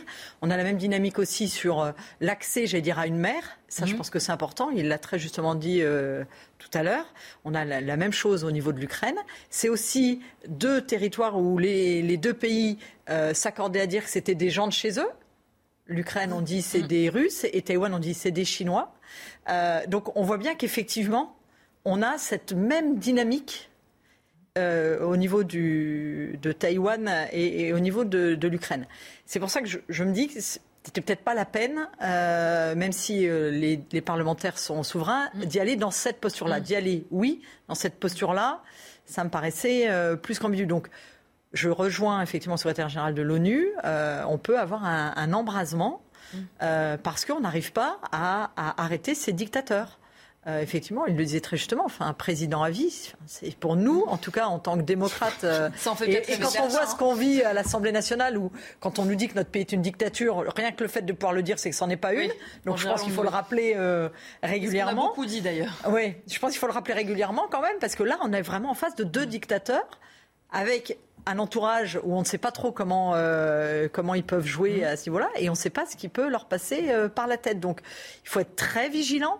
Je pense que là, il va falloir aller dans une phase de désescalade. C'est pour ça que je pense que la partie diplomatique va être très importante dans les prochains jours. Justement, on va revenir euh, sur cette visite, c'est-à-dire aussi sur ce côté peut-être un peu solitaire de cette visite. Nancy Pelosi qui donc a choisi de se rendre sur place malgré, on l'a dit, les, les mises en garde des Chinois, mais aussi de son propre camp parfois. Écoutez notre correspondante Stéphanie Chauvin qui ne fait pas tout à fait euh, l'unanimité. En effet, en coulisses, Anthony Blinken, le chef de la diplomatie américaine, avait émis euh, des réserves. Quant à Joe Biden lui-même, il ne souhaitait pas forcément que Nancy Pelosi fasse ce voyage maintenant à Taïwan. Ses conseillers politiques parlent même d'un déplacement déraisonnable. Quant aux euh, députés, on ne voit pas beaucoup de soutien visible dans les médias américains. Et au Congrès, on entend certaines voix qui parlent de maladresse diplomatique pour qualifier ce voyage. Mais désormais, c'est trop tard. Les démocrates doivent serrer les rangs et après avoir fait durer le suspense sur ce voyage, eh bien, l'administration Biden doit montrer une unité pour gagner cette bataille diplomatique contre la Chine. Christian Proutot, euh, on l'entend, il y a beaucoup de critiques finalement dans les commentaires que relaie euh, Fanny Chauvin, notre correspondante à New York. Euh, un calendrier qui n'est pas le bon, une démarche qui est sans doute trop solitaire. Certains parlent de maladresse. On a un peu de mal à comprendre pourquoi, presque seule, finalement, elle s'est lancée dans une visite qui n'impacte pas que sa seule personne, qui peut avoir des conséquences. On en parle depuis tout à l'heure. Non, alors le problème de savoir est, si c'était le bon moment ou pas le bon moment, moi je ne sais pas si c'est si intéressant que ça. Parce que ce qui est intéressant, c'est la réaction, c'est ce qui se passe. Donc le problème, ça veut dire soit on accepte une situation où on sait qu'à terme, Taïwan devra passer sous la coupe chinoise, soit à un moment, on assume le fait qu'on considère que tant que Taïwan a décidé, euh, c'est un principe qui a été accepté depuis longtemps. Euh, par la majorité des États, c'est le, principe des, des, peuples à choisir euh, eux-mêmes leur, leur avenir, hein, le droit des peuples, euh, et à ce moment-là, dire, bah, écoutez, on a envie de montrer à Taïwan que euh, dans le monde actuel, euh, Taïwan est toujours, on est du côté de Taïwan. Il ne faut pas avoir peur de son ombre. On a vu ce que ça a donné avec Poutine. On a laissé faire euh, sur la Géorgie, on a laissé faire sur la Crimée, euh, on a laissé faire au départ sur le Donbass, euh, on a fait des accords imbéciles sur le Donbass, et on a vu le résultat. Ça n'a pas arrêté. C'est parce qu'on est en face d'une dictature. Et vous savez, pour rejoindre ce que vous disiez tout à l'heure, moi je, je pense qu'il ne faut pas souvenir de Lavoisier. Tout le monde dit tiens, c'était un chimiste. Mais ce chimiste, il a dit une phrase qui est valable pour tout. Les mêmes causes produisent les mêmes effets. Et on a des mécaniques infernales qui se mettent en place, et que si, parce que c'est un jeu, euh, à un moment, il y a un jeu, hein, savoir jusqu'où ne pas aller. Et face à des gens comme ça, plus vous baissez le dos, plus ils avancent. Alors après, il faut avoir le courage de l'assumer. Alors de, dire qu'effectivement, il y a un risque d'embrasement, oui, mais euh, on a actuellement, avec la politique de la dissuasion, on sait qu'il y a quelque chose que même des gens comme Poutine se rendent compte que le risque euh, à terme pour lui est aussi important que celui qui prétend euh, euh, charger les autres en leur disant si vous, on peut faire ça pour vous, mais que derrière la riposte et c'est le problème de tout l'avantage de la dissuasion nucléaire, même si c'est terrible de le dire, c'est de dire bah, écoutez, si vous nous vitrifiez, vous, serez vitrifié aussi. Vous vous rendez compte à quel niveau on est? Mais tout ça parce que on est face à des systèmes politiques que, qui sont selon nos principes de notre temps on ne pensait pas retrouver une Russie qui ressemble plus à l'Union soviétique euh, mm. qu'elle ne l'a jamais pensé, plus que la, Russie tsariste, et une Chine qui est du, du même tonneau, si je m'exprimer ainsi, avec un président qui s'annonce à vie. Voilà. Vous le disiez, les parlementaires euh, français aussi ont totalement le droit de se rendre dans d'autres pays, mais normalement, c'est vrai qu'il y a cette dynamique quand même un petit peu euh, de groupe concertés, dans des groupes d'amitié. Alors, le fonctionnement n'est pas exactement le même euh, aux États-Unis, certes, mais là, ce qu'on comprend, c'est que ça gêne son camp, ça gêne le gouvernement américain, et que, ce que nous disait Fanny Chauvin, au pire, il y a des, des personnes qui n'osent pas trop répondre, ou il y a carrément des critiques. On ne trouve personne, c'est ce qu'elle dit, pour expliquer que cette visite était une bonne chose. Moi, je ne vais pas juger si c'est une bonne chose ou pas. Je, je, moi, je l'aurais pas faite à titre euh, personnel. Euh, maintenant, effectivement, elle semble très isolée, ça semble pas coordonné. Nous, dans un groupe d'amitié, ça se passe pas comme ça. On prend rendez-vous avec le groupe d'amitié d'en face, on se reçoit. Euh, voilà, il y a des échanges, c'est prévu, hein. c'est codifié. Mais ça n'empêche pas qu'on a eu euh, euh dernièrement euh, des collègues qui ont pu aller dans des pays en guerre. voilà, donc ça, c'est pas, c'est pas la problématique. Il faut juste le faire correctement. Et mm. quand on y va en tant que parlementaire, on n'y va pas avec l'étiquette du pays. On n'y va pas avec la politique étrangère de la France euh, qu'on porte. Et je pense que c'est ça le, décalage, entre guillemets. Mm. dire, en tant que parlementaire, oui, mais ne pas y aller en se disant je c'est moi qui vais dire pour les États-Unis je, je, fais prendre sous votre coupe la responsabilité de ce que peut en penser votre État. Bien sûr, et je pense que c'est là le, décalage qui crée, à mon avis, ce, sentiment d'isolement de, de Nancy Pelosi, c'est que elle n'est pas au bon degré. C'est mal calé. Mais par contre, je pense que vous avez totalement raison. Il, faut qu'on arrête aussi de, baisser les bras dès qu'un dictateur veut prendre un pays. chacun a le droit d'avoir euh, la liberté de, de ce qu'elle souhaite et de son peuple. Et donc là, je, pense qu'on est vraiment euh, dans une difficulté. Et quand je dis qu'il faut qu'on regarde euh, le, multilatéralisme et donc le fonctionnement de, de l'ONU, on voit bien qu'aujourd'hui, le fonctionnement de l'ONU, avec notamment euh, les vétos par les pays euh, fondateurs, eh bien font qu'aujourd'hui, on est quand même bloqué dans certaines mesures qu'on pourrait mettre en place. Je pense qu'il va falloir appeler à une réforme quand même euh, du multilatéralisme pour qu'on ait des outils qui puissent aller interagir pour empêcher ces dictateurs de faire tout et n'importe quoi partout. Parce que aujourd'hui c'est l'Ukraine. Alors c'était le Donbass c'était la Crimée. Maintenant c'est l'Ukraine en quasiment totalité. Là c'est Taïwan. Demain ça va être quoi? Est-ce qu'ils vont vouloir aller sur l'Inde? Est-ce qu'ils vont vouloir aller ailleurs? À un moment c'est inarrêtable. Donc il faut qu'on trouve des solutions au niveau diplomatique. Et c'est là où, oui, on a l'impression qu'Emmanuel Macron, euh, on lui reproche souvent de, de parler avec les deux, mais il n'y a pas d'autre solution un moment. Et pour euh, l'ONU, il va falloir travailler avec tout le monde et avoir une réforme de l'ONU. Merci euh, à vous euh, d'avoir été notre invité, Perrine Goulet, députée modem de la Nièvre. Dans un instant, on se retrouve sur CNews et on parlera de nouveau de la canicule. La part établie.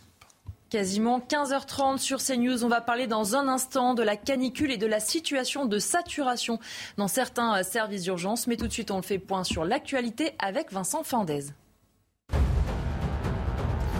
Et elle a une, cette explosion à la poudrerie de Bergerac, une usine classée Céveso. Les secours sont sur place. Plusieurs victimes seraient à déplorer. Le sous-préfet se rend sur place.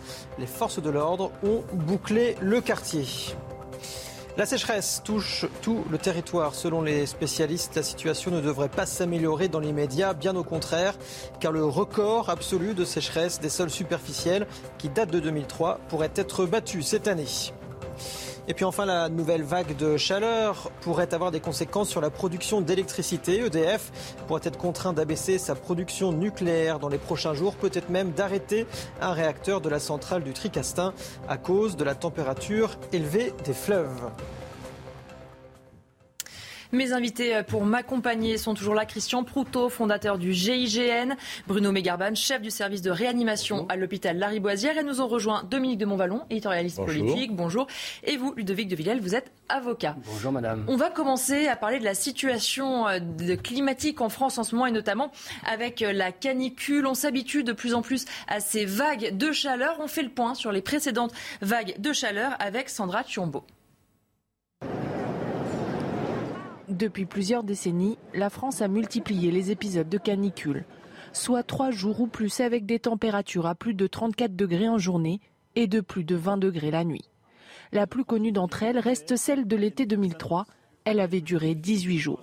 Cette canicule a été remarquable euh, déjà parce que c'était la première fois que l'on avait euh, de telles intensités de température et elle a touché l'ensemble de la France. Pratiquement tous les départements du pays étaient touchés. Bilan humain, plus de 19 000 décès d'après l'INSERM. Il faudra attendre 16 ans en 2019 pour que la France connaisse un nouveau pic de chaleur. Au cours de cette période, les températures étaient de 7 à 10 degrés au-dessus des normales de saison dans les deux tiers des départements français. Ces fortes chaleurs en France avaient même poussé l'ancien ministre de l'Éducation Jean-Michel Blanquer à reporter les épreuves écrites du brevet des collèges. Cette semaine, nous entrons dans la troisième vague de chaleur de l'été, mais elle ne touchera pas l'ensemble du territoire. Elle touche euh, plus fortement le sud de la France, notamment euh, la basse vallée du Rhône, euh, Drôme, Ardèche, Gare, Vaucluse. On n'en a pas fini avec les températures chaudes. Depuis 2010, on dénombre 17 vagues de chaleur. Seule l'année 2014 n'en a pas subi. Forcément, chaque fois qu'on parle de vagues de chaleur, on pense à 2003 et cette canicule qui avait été désastreuse. Est-ce que vous diriez, professeur Megarban, qu'on a tiré les leçons de 2003 et qu'aujourd'hui on saurait mieux gérer une telle situation? Oui, je crois qu'on a tiré un certain nombre de leçons de la canicule de 2003. D'abord, on peut anticiper les choses, c'est-à-dire par des euh, outils euh, de mesure météorologique, euh, notamment la mesure de la différence entre la température, le pic de température matinale et le pic de température nocturne. On peut prévoir les risques sanitaires. On mesure également l'augmentation des appels aux médecins généralistes, à SOS médecins, aux structures d'urgence et on peut là aussi euh, prévoir en avance le risque d'engorgement euh, des services hospitaliers. Et puis surtout, on a mis en place un certain nombre de mesures de prévention. Euh, c'est-à-dire, on a quand même essayé d'aménager un peu l'habitat. Euh, on a, pour les personnes âgées, isolées, euh, on a mis en place des systèmes euh, d'aide sociale et notamment d'appel lorsque le, on va dire, l'alerte canicule est déclenchée pour s'assurer que ces personnes vont bien. On a surtout fait de la pédagogie au sein de la population. On envoie des messages par téléphone, par Internet, par email, par affichage pour euh, rappeler les mesures euh, qu'il faut respecter euh, pour éviter de souffrir d'insolation ou de coups de chaleur. donc oui, on a tiré un certain nombre de leçons et puis surtout à l'hôpital, on est mieux outillé. Un certain nombre de services ont été climatisés. Euh, on a par exemple, c'est quelque chose de très pratique, on a des frigos, on a des euh, euh, distributeurs de glace à disposition pour refroidir les patients, pour refroidir les perfusions. en 2003, je me souviens très bien, il fallait acheter la glace en bloc mmh. et à un moment même, ça manquait. Mmh. donc, et puis surtout, les médecins sont plus habitués désormais avec cette pathologie mmh. qui à l'époque était tout à fait nouvelle et qui désormais est plus classique, c'est-à-dire le coup de chaleur on sait le diagnostiquer, on sait la prendre en charge. Donc oui, il y a de l'amélioration. C'est pourquoi d'ailleurs, alors même que les températures sont assez équivalentes à ce que l'on a connu en 2003, on eh n'a pas cette situation de 15 000 morts indues liées euh, à la température. Par contre, malgré tout, il faut rappeler que nous avons eu euh, des patients hospitalisés euh, cet été mm. pour des coups de chaleur. Il y a eu très probablement un certain nombre de personnes qui ont perdu la vie à cause de ça, mais ça reste euh, très mineur. On va continuer ces discussions, mais on va d'abord rejoindre Marine Sabourin sur le terrain est à Aspremont, dans les Hautes-Alpes, un département touché par un grand niveau de sécheresse. Il y a des arrêtés notamment sur les restrictions d'eau. Est-ce qu'ils sont respectés, Marine?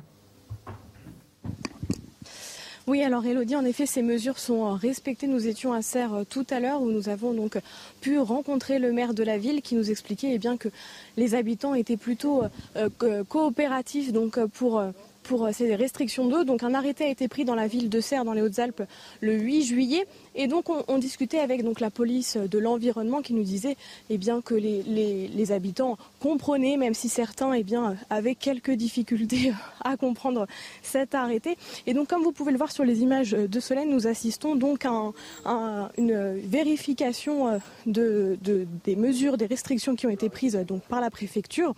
Donc nous sommes en compagnie de la police de l'environnement. Alors comment se passe un contrôle? Est-ce que vous pouvez nous expliquer? Oui, très bien. Alors là, on est dans le cadre euh, d'une opération de contrôle euh, pour l'arrêté sécheresse. Donc, on vient contrôler un prélèvement agricole. Donc, en fait, euh, vu qu'on est en alerte renforcée sur le bassin versant du Buèche, le prélèvement, le préleveur agricole doit nous assurer qu'il fait bien une économie d'eau de 40% par rapport à son prélèvement d'avant prise de l'arrêté. Donc on vient contrôler les chiffres de la station de pompage pour s'assurer qu'il fait effectivement cette économie d'eau. Alors est-ce que vous pouvez nous expliquer un petit peu où on se trouve? Quel est le contexte ici? Alors on se trouve euh, à Spremont sur un bassin euh, versant agricole et du coup on a une station de pompage qui prélève de l'eau dans la rivière, le Grand Buèche. Et euh, donc il y a une station de pompage qui prélève de l'eau directement dans la rivière et qui assure ensuite l'irrigation de toutes les parcelles agricoles avec des, systèmes d'aspersion. donc nous on vient s'assurer qu'il reste suffisamment d'eau pour assurer tous les usages au niveau de la rivière. Merci beaucoup. Alors, on va vous montrer donc avec les images de Solène Boulan sur ce terrain agricole et eh bien, qui est totalement euh, sec. Solène, si vous pouvez mettre la caméra. Alors, là, vous le voyez, donc euh, les images, le contrôle avec euh, le contrôle donc du, compteur d'eau pour vérifier eh bien que les mesures sont bien respectées. Donc vous pouvez le voir euh, ici avec cet agriculteur euh, donc, euh, qui montre à la police de l'environnement. Et donc les amendes, Elodie, eh bien, elles peuvent aller de 1500 euros pour un particulier à 7500 euros donc, pour une personne morale. Merci beaucoup Marine Sabourin pour toutes ces précisions et merci aussi à Solène Boulan qui vous euh, accompagne. On va parler aussi maintenant des services d'urgence qui sont euh, débordés. Certains, dans certaines villes, sont obligés de fermer, notamment la nuit. C'est notamment le cas à Rennes. Quatre hôpitaux de la banlieue ferment les urgences la nuit. C'est la première fois que ça arrive dans la région. Les précisions de Jean-Michel Decaze. À Saint-Grégoire, dans la banlieue rennaise, la clinique privée a mis des panneaux sur tout le parking des urgences. Jusqu'au 15 août, elles sont fermées de 20h à minuit. Cet habitant résume la situation. En ce moment, bah, c'est les vacances. Ils prennent leurs vacances comme tout le monde. Et après, bah, il y en a qui sont malades aussi parce qu'ils ils sont fatigués. Et puis, bah, tous ceux qui partent, comme à Fougères, j'avais rendez-vous là-bas, ils ont téléphoné, il n'y avait pas de personnel. Ils sont tous les deux en vacances, ils ne sont pas remplacés. En fait, les quatre hôpitaux de la banlieue rennaise sont concernés. Même ici, à Saint-Grégoire, dans la clinique considérée par le classement du point comme étant la plus réputée en France. L'impact du manque de personnel est aussi présent chez eux. Tout le monde est concerné. on est tous concernés, qu'on soit à l'hôpital, en clinique ou en EHPAD. C'est une première euh, pour nous aussi avec un impact aussi important et euh, qui dure dans le temps. Les urgences de la clinique ont déjà été fermées une semaine en juillet. Il y a actuellement 6 médecins, il en faudrait 10 pour fonctionner. Selon l'ARS de Bretagne, 8% des lits étaient supprimés en juillet dans les hôpitaux et les cliniques de l'île et Vilaine. Au mois d'août, ce sera 12%. De Montvallon, des situations euh, comme celle-ci, on en a entendu beaucoup parler euh, ces dernières semaines, des euh, services d'urgence qui ne peuvent plus tourner et qui donc choisissent de fermer à certains moments. on ne découvre pas, on le vérifie en direct, la crise du système hospitalier, faute de moyens et faute, je, vais le dire comme ça, trop simplement de, fluidité, trop d'administratifs et pas assez de, de pouvoir céder aux, médecins euh, Bah oui. Il y, a, une campagne actuellement, euh, il y a une campagne à la télévision, à la radio du gouvernement pour dire aussi, ça, contribue à ça, ça fait partie de ce climat, hein, pour, euh, qui, consiste à dire ne prenez pas les urgences mmh. pour ce qu'elles ne sont pas. Donc je crois que c'est le 15. On nous, invite à appeler le, le 15 plutôt que d'appeler systématiquement les urgences dès qu'on a un petit bobo, ou, sauf si on a quelque chose de plus grave. Non, je, je, je suis euh, euh court pour euh, commenter ça, parce que j'ai pas envie de dire d'émettre la moindre restriction vis-à-vis du personnel hospitalier, les médecins, les infirmières, tout l'ensemble des personnels hospitaliers, qui depuis en réalité, non pas depuis qu'il y a une vague de chaleur, mais depuis deux ans, sont sur le pont. Mmh et en font euh, se, démènent et, font des choses euh, extraordinaires, enfin bon, qui, ne méritent pas un, commentaire de loin euh, restrictif. Maintenant, s'il s'agit de dire que le système hospitalier est en crise, oui, il est en crise, c'est évident, ça a été reconnu. Il faut faire preuve de pragmatisme. ne traduisons pas, me semble-t-il, les, fermetures ponctuelles de certains services d'urgence par le fait que brusquement, quelqu'un qui serait malade et gravement malade ne, ne trouve plus à qui parler. Hein.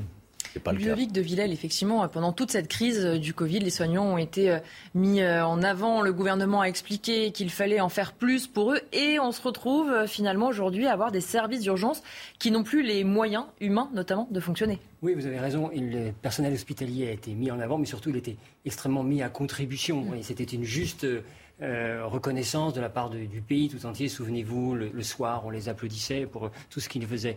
Malheureusement, aujourd'hui, je rejoins Dominique de Montvalon, on ne on, on peut que constater l'état de délabrement de notre euh, service hospitalier. Et là, c'est une expression dramatique, puisque encore une fois, de crise peut-être.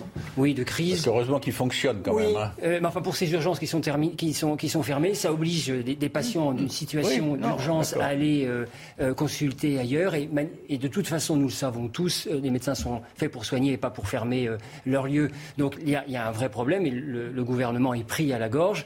Vous disiez tout à l'heure, est-ce que l'on a euh, tiré les, conséquences de, la canicule de 2003 Oui, sûrement, et vous l'avez rappelé, on est bien mieux préparé, le citoyen comme les hôpitaux. par contre, qu'est-ce qu'on a retiré de la crise de Covid-19, ces hôpitaux mm. surchargés? Rien, c'est peut-être trop tôt, mais cette, cette, cette crise caniculaire, ces urgences qui ferment, nous montrent, nous démontre qu'il faut absolument agir. Et, comme dirait l'autre, pardonnez-moi, la maison brûle.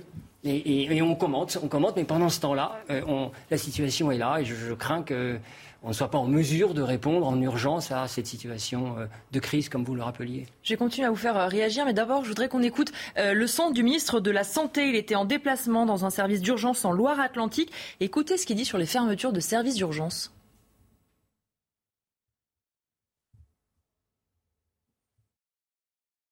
Dans le cadre de la mission Flash, j'ai permis euh, d'aboutir à 41 propositions, toutes mises en œuvre, pour améliorer le fonctionnement des urgences et des soins non programmés dès cet été.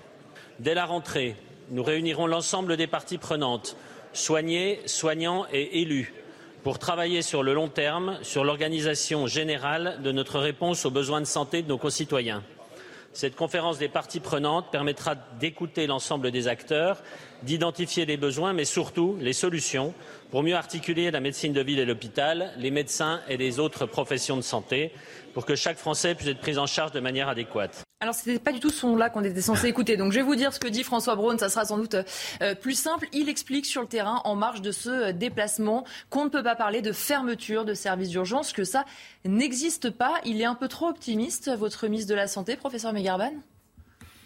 On va dire. Euh, Bon, c'est son rôle évidemment de rassurer la population. Euh, malgré tout, le constat est, vous l'avez montré dans votre reportage, il y a des fermetures d'urgence. Alors, les mesures qu'il a préconisées, euh, ces fameuses mesures flash, mmh. sont des mesures euh, évidemment que nous attendions pour permettre aux services d'urgence de passer l'été. C'est en fait c'est un petit plâtrage mmh. qui est utilisé pour traiter la pénurie qui aurait pu conduire à une catastrophe par une fermeture beaucoup plus massive des urgences cet été. Mais en rien, évidemment, ces mesures ne résolvent euh, le problème de l'hôpital, qui est dans une situation euh, de désorganisation, euh, avec des problèmes d'insuffisance de, lits et d'insuffisance de personnel. En fait, les mesures qu'il a décidées, c'est de mettre un système de triage mmh. préhospitalier pour éviter l'afflux de personnes, peut-être dans la majorité des cas inutilement, vers les services d'urgence, en leur recommandant de consulter leur médecin traitant et euh, la médecine de ville libérale. Le problème est, c'est que d'abord, évidemment, la médecine de ville et la médecine libérale, dans certains secteurs, n'est pas en meilleure situation mm. que l'hôpital public. Il y a des déserts médicaux, il y a des endroits où, si vous voulez avoir un médecin traitant au mois d'août, mm. eh bien, c'est impossible.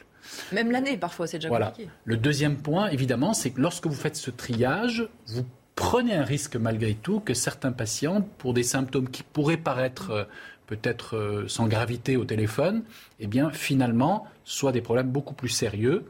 Et donc, on peut malgré tout dégrader la qualité de la prise en charge des patients. Donc ça n'est pas une solution, on va dire, pour le long terme, malgré tout. Euh, et puis enfin, et surtout à mon avis, ce sont des mesures de superficie. Ça ne traite que le sommet de l'iceberg. Mais en aucun cas, en réduisant les consultations aux urgences, vous traitez le problème de l'hôpital qui dysfonctionne totalement, que ce soit pour les soins d'urgence ou pour les soins non urgents. Actuellement, nous souffrons d'une fermeture massive de lits. Près de 20% des lits sont fermés, d'un départ très important du personnel qui a perdu toute motivation parce que la qualité de, au travail est perdue. Et donc, en fait, il faut revoir toutes ces mesures de fond. Alors, certes, augmenter euh, les, salaires pour rendre la profession plus attractive, mais aussi revaloriser la profession et donner des conditions, notamment d'exercice euh, euh, et, des, conditions de travail de la relation humaine satisfaisantes pour le personnel et pour les malades. Merci beaucoup. On se retrouve dans un instant sur CNews. On va parler notamment de pouvoir d'achat.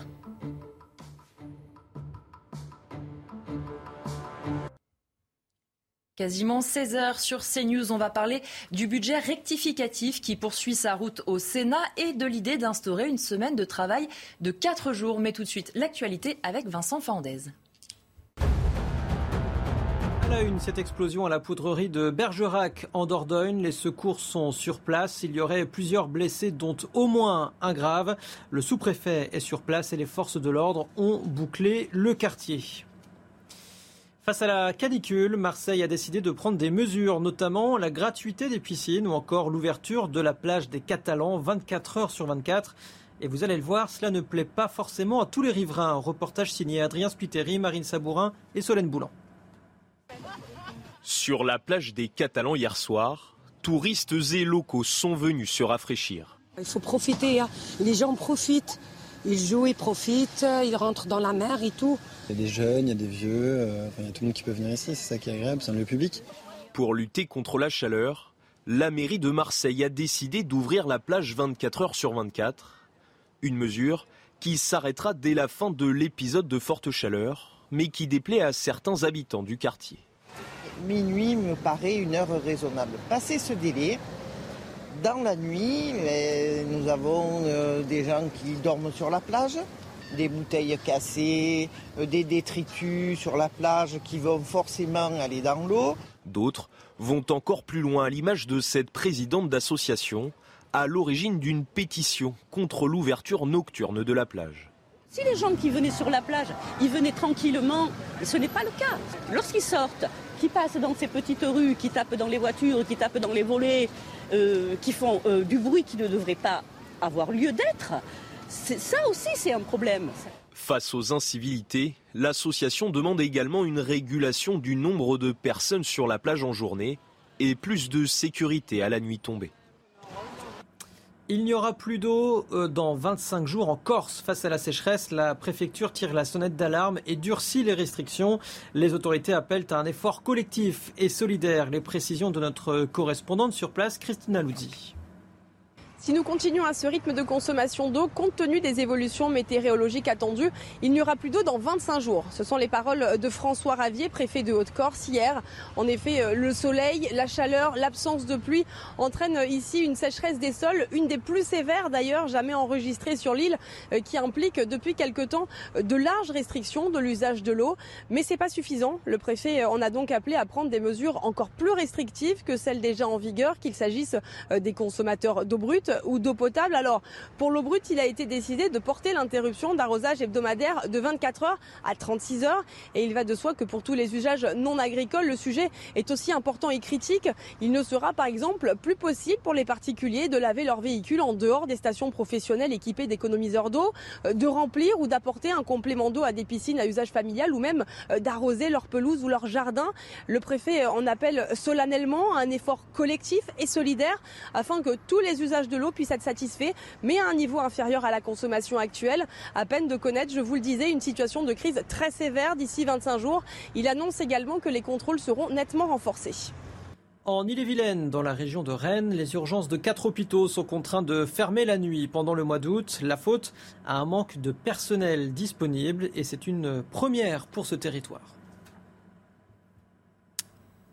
Le Sénat a retoqué la prime de 100 euros à destination à des ménages modestes qui devait concerner quelques 9 millions de foyers pour la remplacer par un coup de pouce de 150 euros réservé aux bénéficiaires de la prime d'activité. Une mesure notamment qui ne passe pas euh, à gauche. Ludovic de Villel, est-ce que vous comprenez cette volonté des sénateurs de revenir là-dessus?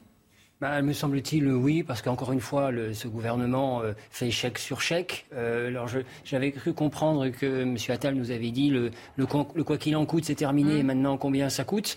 Alors, je ne dis pas que cette prime euh, pour les bénéficiaires de la prime d'activité de 150 euros ne va rien coûter, mais me semble-t-il, il faut faire maintenant très attention à ce que l'on fait. Il y a une époque où on vient vous dire qu'il faut faire attention aux revenus les plus faibles, et on a raison de ce côté-là. la situation sociale est très tendue. Les gilets jaunes, c'est pas, c'est pas c'est pas si vieux que ça. Et je mm. pense que le gouvernement fait très, fait très attention là-dessus. Pour autant, on refait encore euh, un chèque, certes pour les, plus modestes, mais que vont faire les plus modestes avec euh, euh, cette somme, ou de 100 euros d'un côté, ou de 150 euros? Ils vont dépenser, ils vont générer eux-mêmes une forme d'inflation. Et je crains que ce soit une spirale extrêmement dangereuse. On a une inflation endogène et, ce gouvernement court après euh, le, risque social pour éteindre là aussi, euh, sans, mauvaise image, euh, des incendies et on va le payer très cher. De nouveau, mais on dit ça à chaque débat, à la rentrée, et ça ne suffira pas pour, permettre aux revenus les plus modestes de, vivre décemment ou mieux. Donc je comprends que les sénateurs aient voulu retoquer cette prime, pour autant ça ne résout pas le problème. Christian Proutot, euh, la décision des sénateurs, elle crispe hein, évidemment, euh, notamment euh, à gauche et même certains dans la majorité. On peut comprendre cette façon de penser des sénateurs de ne pas être dans la, politique du chèque, comme vous le disiez Non, mais la question qui se pose, c'est de savoir si oui ou non on veut cibler les gens qui, sont, qui ont le plus besoin d'argent. Alors la méthode est peut-être contestable, je ne le discute pas. Peut-être qu'effectivement euh, ça peut euh, soutenir une inflation dont on sait que, compte tenu des circonstances, elle peut à un moment poser problème. Mais il y a une réalité qui se pose et cette réalité, comment on la résout? Et si on, veut, on voulait le faire d'une manière où on est sûr que l'argent que l'on donne, on le donne à ceux qui en ont besoin, c'était une formule. En plus, on sait très bien qu'à partir du moment où le Sénat a retoqué, euh, ça va peut-être revenir et ça finira par mm. passer. Donc c'est pas, on, on, perd juste du temps par rapport à une mesure qui sera, si c'est une décision gouvernementale, et je, je dis à nouveau, j'ai pas vraiment d'avis sur le fait qu'elle soit utile ou pas utile, mais à partir du moment où on le fait, qu'il n'y a pas d'échéance électorale, on se rend bien compte que c'est pour donner de l'argent à des, gens, peut-être, et en touchant les gens qui en ont le, plus besoin. Mais est-ce que ces solutions à court terme sont euh, suffisantes? À mon avis, non. Mais on n'a pas le choix. Alors, euh, il, faudra, en prendre une autre euh, décision. Après, bien sûr, les syndicats viennent dire qu'ils sont contre parce qu'ils préfèrent quelque chose qui reste plus longtemps, parce que du mmh. coup, c'est calculé sur l'année et non plus sur euh, un petit coup mmh. euh, tout d'un coup. Cela dit, pour reprendre ce que, ce que dit, euh, vous disiez, maître, je, je m'étonne du raisonnement parce que, après tout, si ça retourne dans le système, ça, bien sûr, contribue un petit mmh. peu à l'inflation, mais malgré tout, c'est quelque chose qui fait marcher le système. L'argent sera dépensé, et à mon avis, vu les gens auxquels on s'adresse, euh, dépenser pour des choses indispensables pour elles. Sauf que s'il y a une inflation, pardonnez-moi, les 100 euros ne se feront plus après. Et donc c'est une espèce de surenchère. C'est là où je dis qu'il y, a un risque d'effet boule de neige euh, très difficile. Mais on sommes d'accord sur, euh, il n'y a pas de problème avec vous sur le fait qu'il y a une nécessité, mais on est, comme pour les hôpitaux tout à l'heure, on est dans l'immédiateté, et puis on, on verra après. Et c'est ça qui est, à mon avis, le gros danger. On est en ligne avec euh, Priska Thévenot, qui est députée Renaissance des Hauts-de-Seine. Bonjour et merci d'être avec nous. On va commencer justement sur cette euh, décision des sénateurs. Euh, qu'est-ce que vous en pensez? Est-ce que vous comprenez la logique, les arguments qu'ils ont pu utiliser? Je pense tout simplement que nous devons laisser le travail parlementaire se faire complètement, puisqu'effectivement, oui, le texte a été voté à l'Assemblée nationale, qu'il est passé par le Sénat et vous n'êtes pas sans savoir qu'il passe ce soir en commission mixte paritaire. Donc la navette parlementaire n'est pas terminée et avant de venir dresser des conclusions qu'on serait euh, emprunt à commenter, eh bien laissons euh, cette navette se terminer. Par contre, par rapport à ce qui vient d'être dit sur le plateau, moi je vais rejoindre euh, Monsieur Poutot. Effectivement, je trouve ça un peu compliqué de dire que d'aider les plus fragiles face à cette crise inflationniste reviendrait à alimenter cette crise inflationniste. Je pense que euh, là, c'est quand même un peu fort de café. Euh, l'enjeu est bien d'aider, de protéger le pouvoir d'achat de chacun. Et, euh, et pour ça, vraiment, n'oublions pas quelle est la priorité. Aider sans venir alourdir notre dette pour les générations à venir. Vous restez avec nous parce qu'on va maintenant euh, évoquer notamment euh, les RTT. Parce qu'est-ce qu'il faut repenser notre manière de travailler La mesure de pouvoir convertir ces RTT en salaire continue de faire euh, débat. On écoute d'abord l'avis de Bruno Retailleau, le président du groupe Les Républicains au Sénat on a effacé une partie des effets, des conséquences absolument néfastes des 35 heures. On ne peut pas être le pays qui travaille le moins en Europe, qui dépense le plus. On a besoin d'un modèle social généreux. Et on ne peut le faire qu'en injectant du travail. Vous savez que quand on passe de 35 heures à 39 heures, c'est équivalent de plus de 1500 euros par mois. C'est comme ça qu'on donne du pouvoir d'achat aux Françaises et aux Français. Dominique de Montvalon, c'est effectivement une mesure qui va permettre aux Français qui le souhaitent, en convertissant leur RTT euh, en euh, salaire, d'avoir un peu plus de pouvoir d'achat. Euh, s'ils, vont jusqu'au bout de la démarche qui leur est proposée, bon, on va voir. ce que je vois dans les, interventions là, c'est, indépendamment de ce qui a déjà été dit, c'est la volonté du Sénat, de la droite sénatoriale, mmh. qui au Sénat est majoritaire, de s'affirmer. Elle a d'autant plus euh, la volonté presque trop ostensible de s'affirmer qu'un peu partout, les uns pour le déplorer, les autres pour s'en réjouir, euh, on constate euh, que, on fait le constat qu'il y a un rapprochement entre la majorité relative, mmh. majorité tout de même, il ne faut pas dire les choses autrement, à, l'Assemblée, et euh, la, la, droite LR, qui est euh, consistante euh, à l'Assemblée, très importante au Sénat. Et je vois là, je vois là une volonté du, des sénateurs, notamment, de, s'affirmer par des propositions spécifiques. Mais comme Mme Thévenot l'a dit il y a quelques instants, on évitera de commenter à l'excès une décision qui aura peut-être disparu après les arbitrages ce soir de la commission paritaire, parce qu'on sait, on sait forcément ce qu'ils seront, étant donné le rapport de force. Évidemment, euh, à gauche, les arguments ne sont pas les mêmes quand il s'agit euh, de cette mesure. Écoutez Adrien Caténins, député La France Insoumise du Nord. Moi, je suis d'accord pour qu'on gagne plus, mais il n'est pas nécessaire de travailler plus pour gagner plus, bah. contrairement à, l'adage. Non, la vérité, c'est que la vérité, c'est que les salariés de ce pays produisent déjà bien assez de richesses et que ce que nous voyons dans, dans le débat actuel, c'est que tout est fait sur la question du pouvoir d'achat pour éviter la question centrale, qui est celle de la revalorisation des salaires. Les gens qui bossent aujourd'hui, une grande masse de celles et ceux qui travaillent, notamment les bas salaires, ne, ne, ne vit pas correctement. Vous savez, vous, qu'au SMIC, on ne vit pas. On ne vit pas, on survit. Prisca Thévenot, euh, il n'y a pas besoin de travailler plus pour gagner plus, comme le dit Adrien Caténins d'hémicycle où justement euh, nous venons effectivement de recevoir à nouveau euh, le, texte pouvoir d'achat et nous votons euh, effectivement définitivement ce texte aujourd'hui. Mais avant de pouvoir rentrer dans les débats, soyons très clairs et soyons transparents sur ce qui se passe dans l'hémicycle. La France insoumise a posé une motion de rejet Concrètement, ce que ça veut dire, c'est que la France insoumise est contre l'ensemble du travail parlementaire qui a été fait depuis des semaines, depuis un mois, avec l'ensemble des groupes politiques ici présents, pour répondre à l'urgence inflationniste que subissent les Français de plein fouet. Ça veut dire quoi concrètement? Ça veut dire que la France insoumise nous fait des effets de manche sur les plateaux, mais dans l'hémicycle, ils sont contre la déconjugalisation de la hache, ils sont contre la revalorisation des pensions de retraite et des minima sociaux. Ils sont contre le plafonnement de l'augmentation euh, euh, des, loyers. Ils sont contre le fait d'avoir effectivement une ristourne plus importante à la pompe. Bref, ils sont contre protéger le pouvoir d'achat des Français. Donc on peut philosopher des, heures carrées avec la France insoumise. Face à leurs paroles, il y a des actes et leurs actes à eux ici, eh bien franchement, ça donne pas beau à voir sur la démocratie et le respect des institutions françaises. Et sur les, 35 heures, certains disent que finalement, cette mesure de pouvoir racheter euh, ces euh, RTT, les convertir en salaire, c'est la fin des 35 heures. Quelle est votre analyse à vous? Mon analyse, encore une fois, c'est que nous sommes face à une crise. Et une crise demande des mesures d'urgence.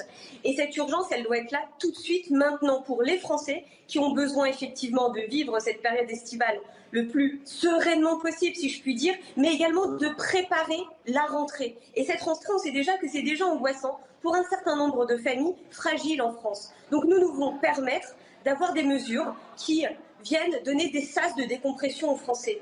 Je pense que nous devons arrêter de polémiquer sur polémiquer quand il s'agit de répondre à l'urgence du pouvoir d'achat des Français. Pas dans un mois, pas dans deux mois, maintenant, tout de suite. Et oui, la mesure sur les RTT permet de répondre immédiatement à cette problématique du quotidien. Ludovic de Villèle, effectivement, il y a cet argument, notamment euh, d'une partie de la gauche, de dire que on ne peut pas d'un côté euh, vouloir inciter les Français à se mettre au travail et demander à ceux qui travaillent déjà euh, de travailler encore plus. Non, mais je vois, et là je suis d'accord avec Madame le député, il y a quand même une logique à une époque où on vous dit qu'il faut augmenter le pouvoir d'achat, de permettre aux Français de pouvoir utiliser euh, leur temps et, leur monnaie, et de dire bah, vous allez pouvoir monétiser euh, vos congés en rachetant les RTT. Encore une fois, ça sera un accord entre le salarié et euh, l'employeur. Il peut y avoir des pressions, on est d'accord, au cas par cas, mais me semble-t-il, comme le disait cet intervenant de la députée, ça me paraît du bon sens. Alors c'est vrai, encore une fois, c'est du court terme, il faudra voir ce que ça donnera par la suite, mais aujourd'hui les Français n'ont pas besoin de, congés. Bien sûr qu'ils en veulent. Ils veulent surtout pouvoir dépenser et, éviter euh, le maintien actuel de, des pompes où on leur donne des chèques, des chèques, des chèques. Oui, je pense qu'il faut travailler plus pour pouvoir euh, gagner plus, même si ça n'empêche qu'on peut aussi discuter sur la revalorisation du travail. Mais il n'empêche, comme le disait M. Retailleau, qu'il faut travailler pour pouvoir ensuite distribuer. Dominique de Montvalon sur ce que disait Prisca Thévenot sur la logique de la France insoumise. Effectivement, il renvoie toutes ces mesures, même s'ils ne sont pas d'accord avec tout, évidemment, mais il y a quand même une volonté d'aider le pouvoir d'achat des Français. Oui. Euh, euh, je voudrais vous dire une chose, si vous permettez, à propos des 35 heures, parce qu'on en a déjà parlé hier mmh. et, on en parlera demain d'une façon ou d'une autre. Enfin, c'est un, C'est un sujet, c'est un sujet d'actualité je voudrais insister sur le fait que tous les Français ne sont pas aux 35 heures.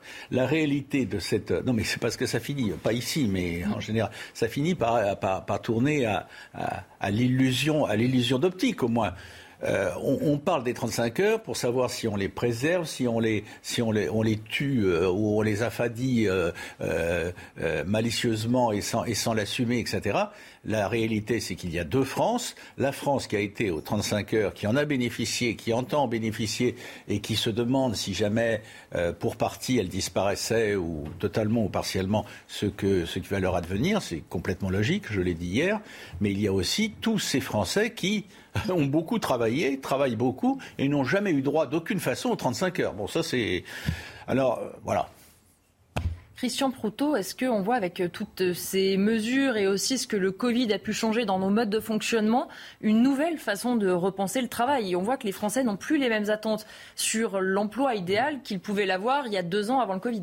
Ben là, c'est là, c'est carrément la question du moment. Parce que quand vous regardez tous les secteurs d'activité où on se demande où sont passés les gens dont on a besoin, alors que on dit qu'il faut, je sais plus, 250 000 personnes. Des offres d'emploi partout. Euh, voilà, des offres d'emploi partout et qu'on n'arrive pas à les, euh, euh, à les satisfaire. Il y a un vrai problème. On se dit, depuis le Covid, ils ont, ils ont disparu. Ils sont où? Comment se fait-il que ce vers quoi on voudrait tendre, c'est-à-dire le plein emploi, que l'on pourrait atteindre euh, avec ces demandes qui ne sont pas fournies. Euh, je rappelle qu'il y a un accord qui a été passé avec la Chambre syndicale de l'hôtellerie euh, et l'État pour faire venir pendant quatre mois en saisonner des travailleurs tunisiens. C'est quand même un comble parce qu'on n'arrivait pas à trouver des intérimaires dans l'hôtellerie et dans la restauration. Donc il y, y, a un vrai problème et vous avez raison. Est-ce que tout d'un coup, effectivement, ce qui s'est passé, euh, qui est un mhm. effet indésirable pour moi, pour, mon point de vue, de la Covid, où les gens ont vu une, appréciation de leur vie, de leur, euh, leur manière de travailler complètement différente. Mais je voudrais quand même revenir sur ces RTT. Après tout, c'est à eux. Les gens peuvent bien en faire ce qu'ils veulent. Ils peuvent en faire ce qu'ils veulent, absolument. Si on veut leur proposer et qu'ils veulent travailler pour euh, qu'on on les leur paye en, dûment, en monnaie sonnant et trébuchante, plutôt que de partir en vacances alors qu'ils peuvent pas parce qu'ils n'ont pas assez de sous, je vois pas en quoi c'est contestable. Et venant de la France insoumise, on se rend bien compte que, à force d'être dogmatique et d'être sur des, des, problèmes de principe, on finit par dire n'importe quoi. Ludovic je, Oui, je pense tout simplement, oui, oui, vous avez parfaitement raison. Je pense que la France insoumise se dit, en fait, ça va être encore le patron contre les salariés, mm. même si c'est volontaire, il va lui mettre euh, la pression. Euh, mettre la pression. Euh, j'ai besoin de toi lundi, tu viendras. maintenant, je voudrais te payer. Maintenant, il faut que tu sois là. Voilà. Et en fait, mais je pense que ce sera à la marge. Ah je pense que ce sera à la marge et que c'est. Il y en aura, mais ce sera. Oui, oui. C'est pas pour ça qu'il faut supprimer l'idée. Et je pense, comme vous l'avez rappelé très justement, c'est la liberté du salarié qui a travaillé et qui, qui, retire, comme il le souhaite, le fruit de son travail ou en repos ou en, en, en monnaie. On va évoquer maintenant la possibilité, ou en tout cas cette proposition de Sandrine Rousseau de réduire le temps de travail à 4 jours. Selon elle, cela permet de partager le travail et donc de réduire le chômage, de diminuer l'empreinte carbone, de diminuer les troubles physiques des métiers les plus durs, d'augmenter le temps de famille, de réduire les inégalités hommes-femmes. Elle fait une liste comme ça et elle termine en disant Nous devrions passer la semaine de 4 jours. Alors LREM et LR, ce que vous avez fait hier est purement idéologique et encore une fois, une mise en danger collective. Dominique de Montvalon, qu'est-ce que vous pensez de ce tweet de Sandrine Rousseau et de cette idée de Sandrine Rousseau? Bon, j'ai choisi d'être euh, plein de sang-froid, donc il me fait sourire. Je le trouve euh, hallucinant. Hallucinant. Et le plus extraordinaire, elle a le droit de proposer ce qu'elle veut. Euh, elle l'a pas inventé. Hein. Le coup des 32 heures, euh, c'est un marronnier d'il y, a 20 ans qui n'a pas débouché. Bon, bah, grâce à elle, il y aura peut-être au moins euh, des débats qui sont structurés autour d'elle. Mais ce qui est extraordinaire, c'est la fin de son tweet. Hmm. C'est-à-dire qu'elle elle reproche à, la majorité. Euh, en place et puis à, à, LR d'être d'avoir une conduite idéologique.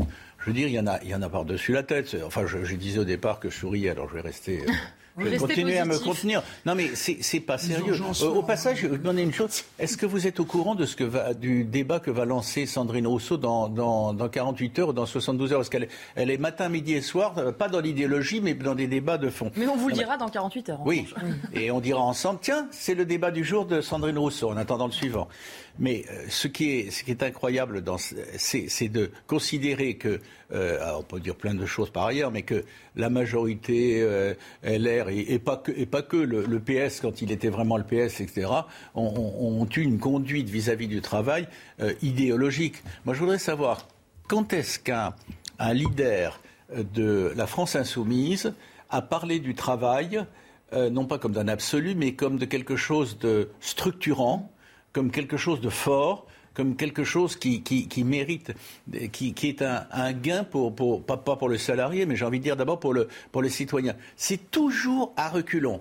Et là, ça se traduit par les propos de Sandrine Rousseau, c'est euh, euh, 35 heures, 32 heures, donc bientôt 124 heures et, et 12 heures. On restera là à, jouer au badminton sur la plage. Non, je, je suis un peu... Oui, oui, la, question mais elle, elle, pardonnez-moi, je le dis clairement, elle m'amuse. Mais écoutez, tant mieux.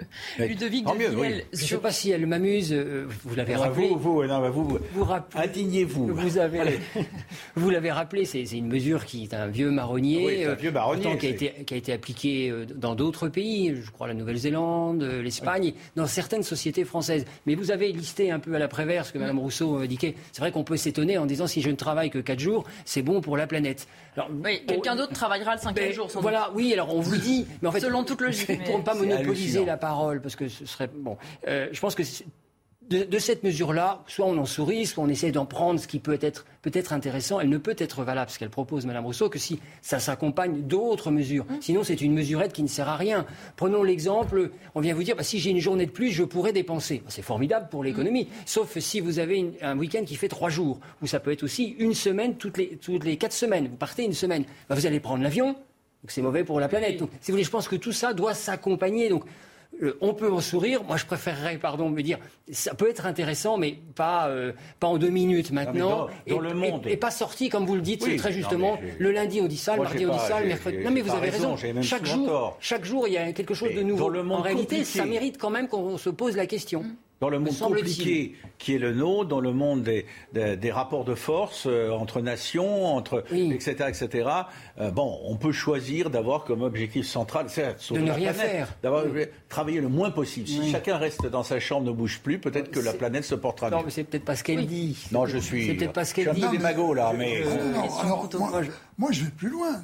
dans son tweet, c'est les deux premiers, euh, ah bon, points qui sont chacun son morceau du tweet. Non, mais quand même. C'est partager le travail. Limiter le burn, le burn-out. Oui, aussi. Euh, et le stress. Donc, euh, on est une société où tout le monde a des burn-out et le stress. Bon, euh, peut-être à la marge, mais vu comme elle le présente, elle le met en numéro un. Et le deuxième temps, euh, dire les inégalités en, quoi ça va se diminuer les inégalités. Parce que les hommes seront plus souvent à la, maison, pour les tâches ménagères. Oui, non, mais bien sûr, on sait qu'elle elle a déconstruit le sien, donc euh, euh, elle voudrait que tout le monde fasse pareil. Mais je pense qu'elle a toujours une idée. Après tout, euh, tout le monde a le droit d'avoir des idées. Le problème, c'est de savoir quelle est la réalité économique, parce que il y a des bonnes choses qui sont faites. C'est comme ça que la société a évolué, qu'on est passé de faire travailler les enfants dans des mines à, à tout d'un coup avoir il y a une évolution sociale, on le sait. Mais après, il y a les limites de l'exercice par rapport à ce qu'un État, le fonctionnement d'un État, peut apporter pour le bien-être de chacun. J'attends de voir ce qui va. On n'a qu'à attendre. Hein. Les Espagnols vont le faire. Ils veulent, euh, ils veulent mettre ça en place pour 2020. On est déjà bien entamé 2022, mais apparemment, ils veulent le mettre en place. On va voir ce que ça va donner. Mais à mon avis, il y a peut-être des circonstances où on peut arriver à ça, une certaine modularité euh, du. Ah, il y a certaines entreprises, certains secteurs qui peuvent euh, parfaitement, mais c'est ça, c'est pas l'État qui va décider non, mais ça. Ça se fait déjà. Non.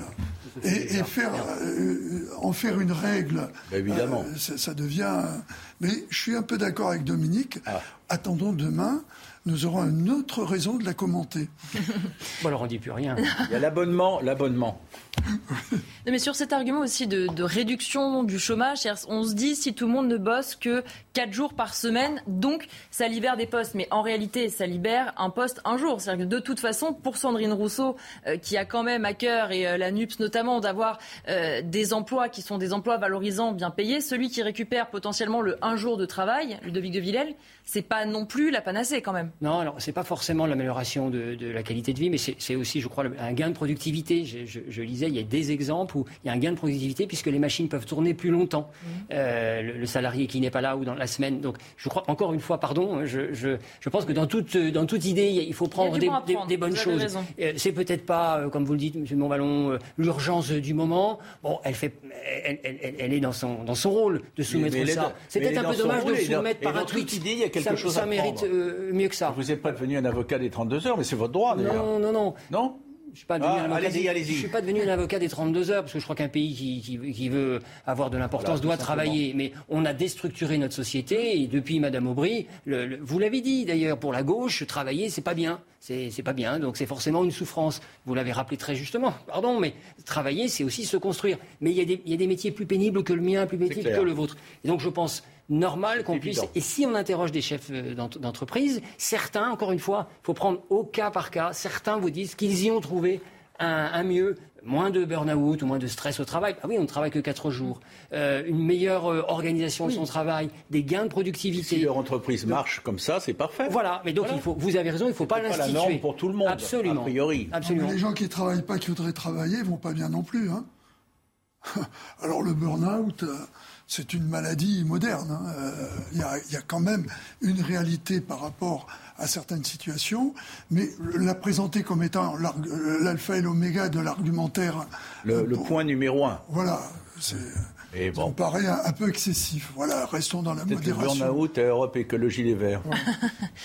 On va changer de sujet dans un instant, euh, juste après la pause. On va revenir sur la passe d'armes qui a opposé euh, hier le ministre de la Justice et justement les membres de la NUPS. Bientôt 16h30 sur CNews. Dans un instant, nous serons en ligne avec le maire de Bergerac. On va revenir sur l'explosion euh, qui a touché euh, une entreprise de la ville. Mais tout de suite, le point sur l'actualité avec Vincent Fernandez. Et elle a une, justement, cette explosion à la poudrerie de Bergerac, usine classée Céveso. Les secours sont sur place. Plusieurs euh, blessés sont à déplorer, dont un grave. Les forces de l'ordre ont bouclé le quartier. Pompiers et policiers pris à partie à Limoges. C'était dans la nuit de lundi à mardi. Ils intervenaient sur un véhicule en feu. De violents affrontements ont alors éclaté. Heureusement, aucun blessé n'est à déplorer. Et puis enfin, le second volet de mesures pour le pouvoir d'achat a été adopté en première lecture au Sénat en milieu de nuit. Il prévoit la renationalisation à 100% d'EDF ou encore une enveloppe de soutien aux collectivités territoriales de 750 millions d'euros. Nous sommes en ligne avec euh, Jonathan Priolo, le maire d'hiver droite de Bergerac. Bonjour monsieur le maire, je voulais évidemment qu'on revienne sur cette explosion dans une poudrerie de votre ville. Est-ce que vous pouvez nous dire ce qui s'est passé avec évidemment les éléments que vous avez euh, à cette heure-ci? Bien sûr, bonjour à toutes et à tous. Il était 13h50 lorsque sur la ville on a ressenti une déflagration et donc beaucoup d'appels téléphoniques vers l'hôtel de ville, vers les postes de, secours. Immédiatement, les forces de police municipale, les forces de pompiers, les services de l'État se sont rendus sur place. Et il s'agit du bâtiment 75 à l'intérieur du site Eurenco de l'entreprise Manuco qui fabrique de la nitrocellulose, en tout cas qui, travaille la nitrocellulose. Et donc dans le cadre de cette maintenance, il y a eu une déflagration, une explosion euh, qui a soufflé une, une, partie quand même du, du, toit du bâtiment, mais également le bâtiment euh, à l'arrière. Donc immédiatement, on s'est rendu sur place de façon à, à connaître l'état des blessés. Donc un travail de fond a été mené avec les véhicules de, secours, d'assistance aux blessés des, du SDIS 24, et puis euh, de l'ensemble des, des, ambulanciers privés également qui sont venus. On a 60 personnes, des pompiers sur place actuellement. Euh, le diagnostic pour l'instant qui est fait par les sapeurs-pompiers, on a une personne en urgence absolue, évacuation avec euh, l'hélicoptère euh, du SMUR, et puis sept personnes en urgence relative qui sont accompagnées aujourd'hui en ce moment même sur l'hôpital de Bergerac avec le plan blanc qui a été déclenché. Et puis 35 personnes qui ont été incommodées, ça peut être soit par les, vapeurs, les fumées, ou par la déflagration elle-même, et qui sont en ce moment même devant le, le pôle administratif du site de, la, de Renco. C'est une entreprise classée Céveso, risque seuil haut. Est-ce que vous pouvez nous rappeler ce que fabrique l'entreprise justement? Donc on est sur de la nitrocellulose, hein, donc c'est pour l'industrie aussi bien civile que militaire. donc donc civile par exemple avec la production des déflagrations pour les airbags, dans le militaire avec tout ce qui est plutôt explosif. Donc il y a des contrats qui sont avec la filiale aujourd'hui Manuco de, Renco qui sont signés sur l'ensemble du territoire national, européen et, international. Donc on est vraiment sur un produit très particulier euh, qui est ici sur le site de Bergerac. Bien sûr, euh, ma présence avec celle du sous-préfet pour euh, s'assurer de la bonne conduite des opérations ici des postes de secours, de s'assurer que l'ensemble des services de la mairie puissent être à disposition des pompiers de Bergerac, et puis des, urgences qui sont venues de, tout le territoire limitrophe de Bergerac, les gendarmeries également présents, et puis la ville de Bergerac a fait évacuer l'ensemble des sites sportifs autour de, du site de Renco. On a des terrains sportifs euh, de hand, de foot euh, et athlétisme et, et, rugby. Donc on les a fait évacuer de façon à être sûr de prendre aucun risque. Aujourd'hui, le risque là est, et je dirais pas quasiment nul parce qu'on peut jamais s'assurer que soit nul. En tout cas, euh, l'ensemble le, de l'incendie euh, est terminé. Euh, les sapeurs-pompiers sont toujours sur place avec l'eau de façon à pouvoir arroser s'il y avait besoin. Et l'ensemble des secours sont toujours sur place. On va rester prudent effectivement, mais donc pour l'instant, la situation est plutôt sous contrôle a priori. Oui, la situation en elle-même est sous contrôle. Maintenant, il faut accompagner l'ensemble des personnes qui ont été touchées aujourd'hui euh, sur le côté physique, mais demain aussi euh, sur le côté psychologique. Et donc, on continuera à accompagner l'ensemble des salariés de Renco. Vous le rappeliez, le plan blanc, c'est bien ça, a été déclenché sur les hôpitaux de Bergerac. Exactement. Donc, l'hôpital de Bergerac a déclenché le plan blanc, ce qui permettra d'avoir, s'il y a besoin, des renforts des hôpitaux euh, de Périgueux, de Sarlat, de Sainte-Foy, voire même de Libourne. Et donc, on aura toutes les personnes à disposition pour pouvoir secourir l'ensemble des personnes qui ont pu être touchées. On imagine que les habitants de la ville, forcément, sont un petit peu inquiets. Vous le disiez, le périmètre est bouclé. Est-ce que pour l'instant, vous pouvez rassurer les habitants, évidemment, qui ne se rendent pas sur place, mais a priori, pas de risque pour ceux qui seraient aux environs de cette zone? Non, non, aucun risque. L'ensemble des fumées qui ont pu être propagées au départ ont été vers la rivière d'Ordogne, donc là où il n'y a pas d'habitation euh, sur, ce, sur ce site. L'ensemble du site est sécurisé. Il n'y a aucun problème à, à, avoir au niveau de nos habitants sur Bergerac. Donc vraiment, les rassurer là-dessus. Bien sûr qu'ils ne s'approchent pas du périmètre, ça ne sert à rien. Qui regardent les chaînes d'infos comme les vôtres pour avoir des informations. L'ensemble des médias qui nous ont contactés pour essayer d'avoir de l'information. En tout cas, on reste sur place. On donnera l'information au fur et à mesure à l'ensemble des médias pour être dans la plus transparence possible euh, ici à Bergerac. Et est-ce que vous savez déjà, alors on imagine évidemment les, faits se sont déroulés il y a quelques heures, vous avez une idée de l'origine de l'explosion? Non, non, pour l'instant, on ne connaît pas l'origine. La police scientifique est sur place, elle va faire son travail. Les services de l'Adréal, de la police d'environnement viennent d'arriver, ils vont faire également leur, leur travail. Maintenant, on attendra d'avoir les, les, les, différentes diagnostics et études qui seront réalisées par la police scientifique. Là, c'est plus mon travail et, et, et je laisse l'enquête se mener à son terme. Vous aviez identifié certains risques sur l'entreprise. Ce genre d'accident, c'était un risque identifié pour vous, un risque que vous avez pu craindre?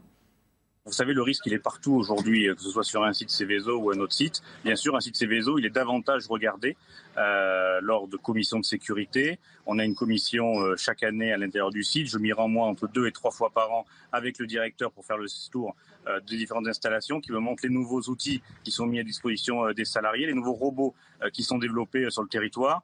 Donc oui, bien sûr, il y a un risque. Ce risque, il existe tout le temps. Quand un arbre peut tomber aussi dans une cour d'école, c'est un risque qui existe. Et donc quand on est maire, il faut s'y préparer. Et donc s'y préparer, c'est venir sur place lorsqu'il y a ce genre d'événement. Et c'est ce que je fais aujourd'hui pour accompagner l'ensemble des services de l'État, de Rennes, Manuco, mais également des pompiers. Merci beaucoup, euh, monsieur le maire, d'avoir été euh, avec nous. Je vous embête pas plus longtemps. J'imagine que la journée, évidemment, euh, est chargée. Et puis, on continuera de suivre cette actualité à Bergerac, évidemment, sur CNews tout au long de l'après-midi et de la soirée. On va reprendre nos débats avec mes invités. Christian Proutot, fondateur du GIGN, éditorialiste politique Dominique de Montvalon et Ludovic de Villèle avocat. Je voulais qu'on revienne sur ce qui s'est passé euh, hier à l'Assemblée euh, nationale. Meyer Habib, qui est un député apparenté Les Républicains, interroge le gouvernement sur la proposition de résolution euh, de la NUPS qui a fait polémique à propos d'Israël. À ce moment-là, c'est donc Éric Dupont-Moretti, le garde des Sceaux, qui lui répond. On regarde la séquence.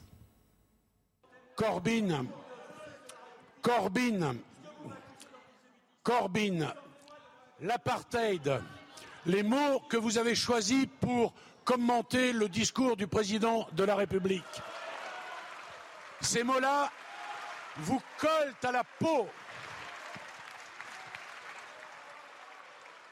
On voit, euh, Ludovic de Villèle, d'un côté un ministre de la Justice qui euh, donne quelque part euh, des leçons à la France insoumise, de l'autre tous les députés de la NUPS qui quittent l'hémicycle. On voyait ce genre de séquence à l'Assemblée nationale. Qu'est-ce que ça oh. vous inspire? Oh, c'est encore, bah, l'été très chaud hein, à l'Assemblée nationale. c'est la canicule. C'est la dernière, c'est la dernière. Non, de manière un peu plus sérieuse. D'ailleurs, vous n'avez pas montré la, suite. Hum. Il est en train de se tourner. Il se, Après, il parle effectivement du Rassemblement national. Voilà, il les met deux ados. Voilà, il les met deux ados. Et si vous me permettez, là, je ne suis pas tout à fait d'accord avec ce que dit hum. Monsieur euh, Dupont-Moretti, parce que euh, je voudrais qu'on me cite depuis 2, 3, 4 ans euh, des propos tenus par le Rassemblement national ou ses représentants qui soient antisémites ou qui soient taxés d'antidémocrates. Et il met la NUP et l'extrême gauche et le RN sur le même banc, et moi je ne suis pas d'accord. Je, je, trouve que c'est très hypocrite de la part de M. Dupont-Moretti.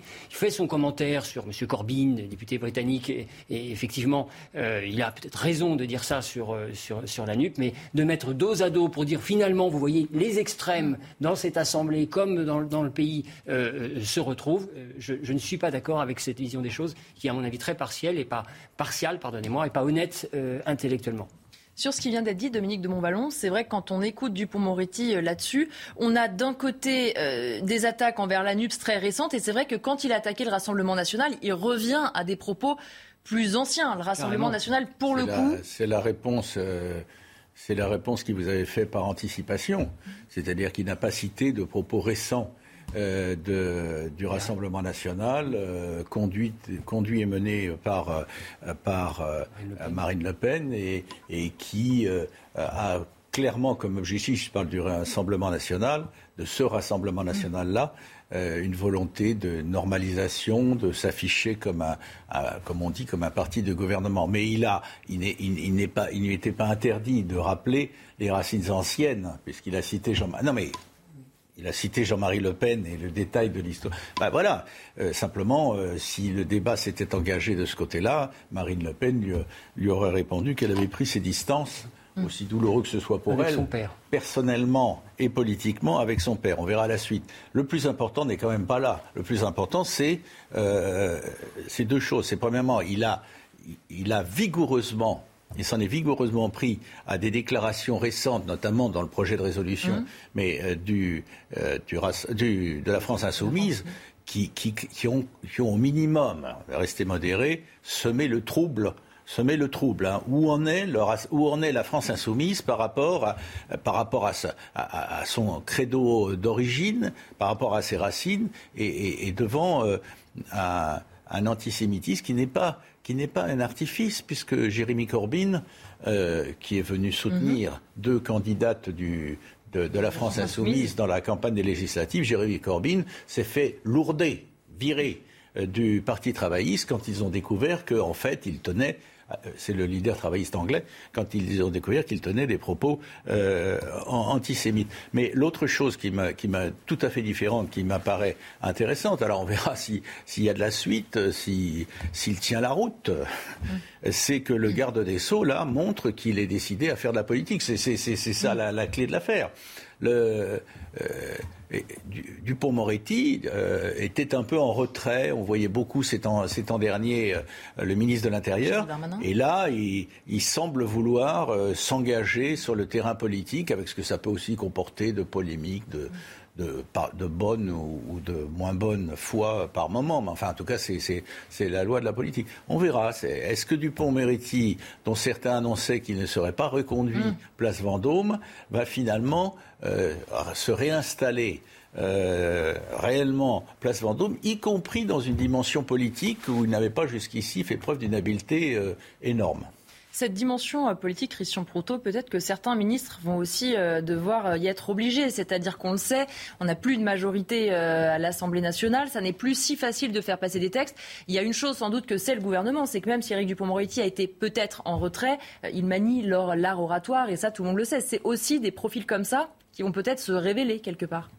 Oui, mais peut-être c'est l'occasion qui, on dit c'est l'occasion qui fait le bon. Je ne sais pas le terme. non, je voulais pas le dire, mais bon. il, y en a un bon, hein. il n'y a pas que le mauvais. Mais oui, absolument. Mais il y a effectivement à un moment, on a envie de s'exprimer parce que le, le sujet, on, le, on pense que c'est celui qui permet le mieux d'exprimer ce que l'on pense et les valeurs que l'on souhaite défendre. Euh, ce qui pose problème dans, dans tout ça, c'est que il s'agit d'une minorité, je crois 38. La, 38 députés de gauche. De gauche. Tous les groupes confondus. Y compris au sein de la NUPES. oui, Absolument. au sein de la NUPES, euh, qui, dans le fond, euh, n'étant pas d'accord, puisqu'ils sont beaucoup plus, euh, mais apparemment, ils ont beaucoup bougé, puisqu'il semblerait que presque toute la NUPES euh, soit sortie. Enfin, il y en a beaucoup. Oui, oui, on a vu les bancs quand même vraiment de, de l'extrême gauche vivre. Alors, alors qu'ils pouvaient accepter, comme c'est un peu le jeu à l'Assemblée nationale, même si on sait très bien euh, qu'il y a un jeu de rôle souvent qui est joué, mm. euh, et qu'il faut jouer sur, les, sur le ton oratoire, sur, euh, sur toutes les valeurs que l'on prétend défendre ou que l'on pense défendre. Et à ce moment-là, ce jeu, c'est forcément parce qu'on sait que les caméras seront là et, mm, et les transmettront. Mais pour en revenir à la, au fait que tout d'un coup, euh, quelqu'un qui était moins engagé politiquement le, fasse à travers un sujet, euh, on peut comprendre que le sujet pouvait lui tenir à cœur et qu'il pouvait euh, considérer qu'il devait le, le, défendre, défendre ses, ses principes auxquels on sait qu'il adhère. Hein, voilà, en tant Je pense qu'on si vous me permettez, on va assister hein, euh, après l'été à ces coups euh, médiatiques de la part de. C'est comme ça qu'il existe. Il existe déjà d'ailleurs. Oui, le Front National à une époque existait comme ça. Ben, ça va être la même chose pour la France insoumise. Euh, jusqu'au jour où finalement, à force de faire la une des médias, on va finir et avec tout ça. le bilan, c'est lequel? On va retourner dans les urnes. Donc je, je crains qu'à un moment là, il bénéficie de cet effet électoraliste et puis de la nouveauté. On découvre des visages, des propos, des sujets qui n'intéressent pas les Français. Nous, euh, cet après-midi. Et au final, il va bien falloir que ces députés produisent un vrai travail. Et c'est là où on va. Est-ce que ah, ça a été efficace ou pas de voter pour euh, la France insoumise ou pour la NUP Et on fera le, bilan à ce moment-là.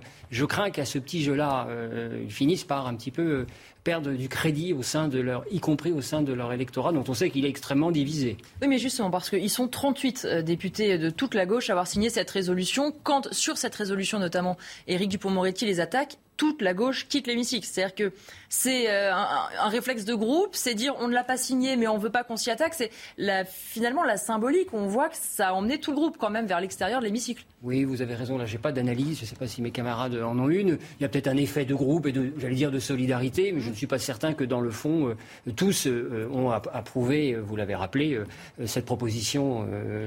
le fait qu'ils soient tous partis ne signifie pas qu'ils aient brusquement, par leur départ, approuvé. Je parle de ceux qui ne l'avaient pas encore encore fait approuver la, l'analyse euh, hautement discutable des 38 qui ont signé la résolution. Non, c'est un jeu, bon, euh, c'est un jeu euh, qui tient à, à un Parlement divisé. Et, et chaud. Euh, euh, qu'est-ce que vous voulez? L'objectif de la France insoumise, c'est qu'un débat, à partir de l'interpellation d'Éric Dupont-Moretti, qu'un débat ne, ne s'instaure pas qui montre qu'ils étaient divisés entre eux. Hmm. Donc, euh, alors, quel était le risque pour eux? Que l'un d'entre eux réponde, mais, mais en prenant quelle thèse?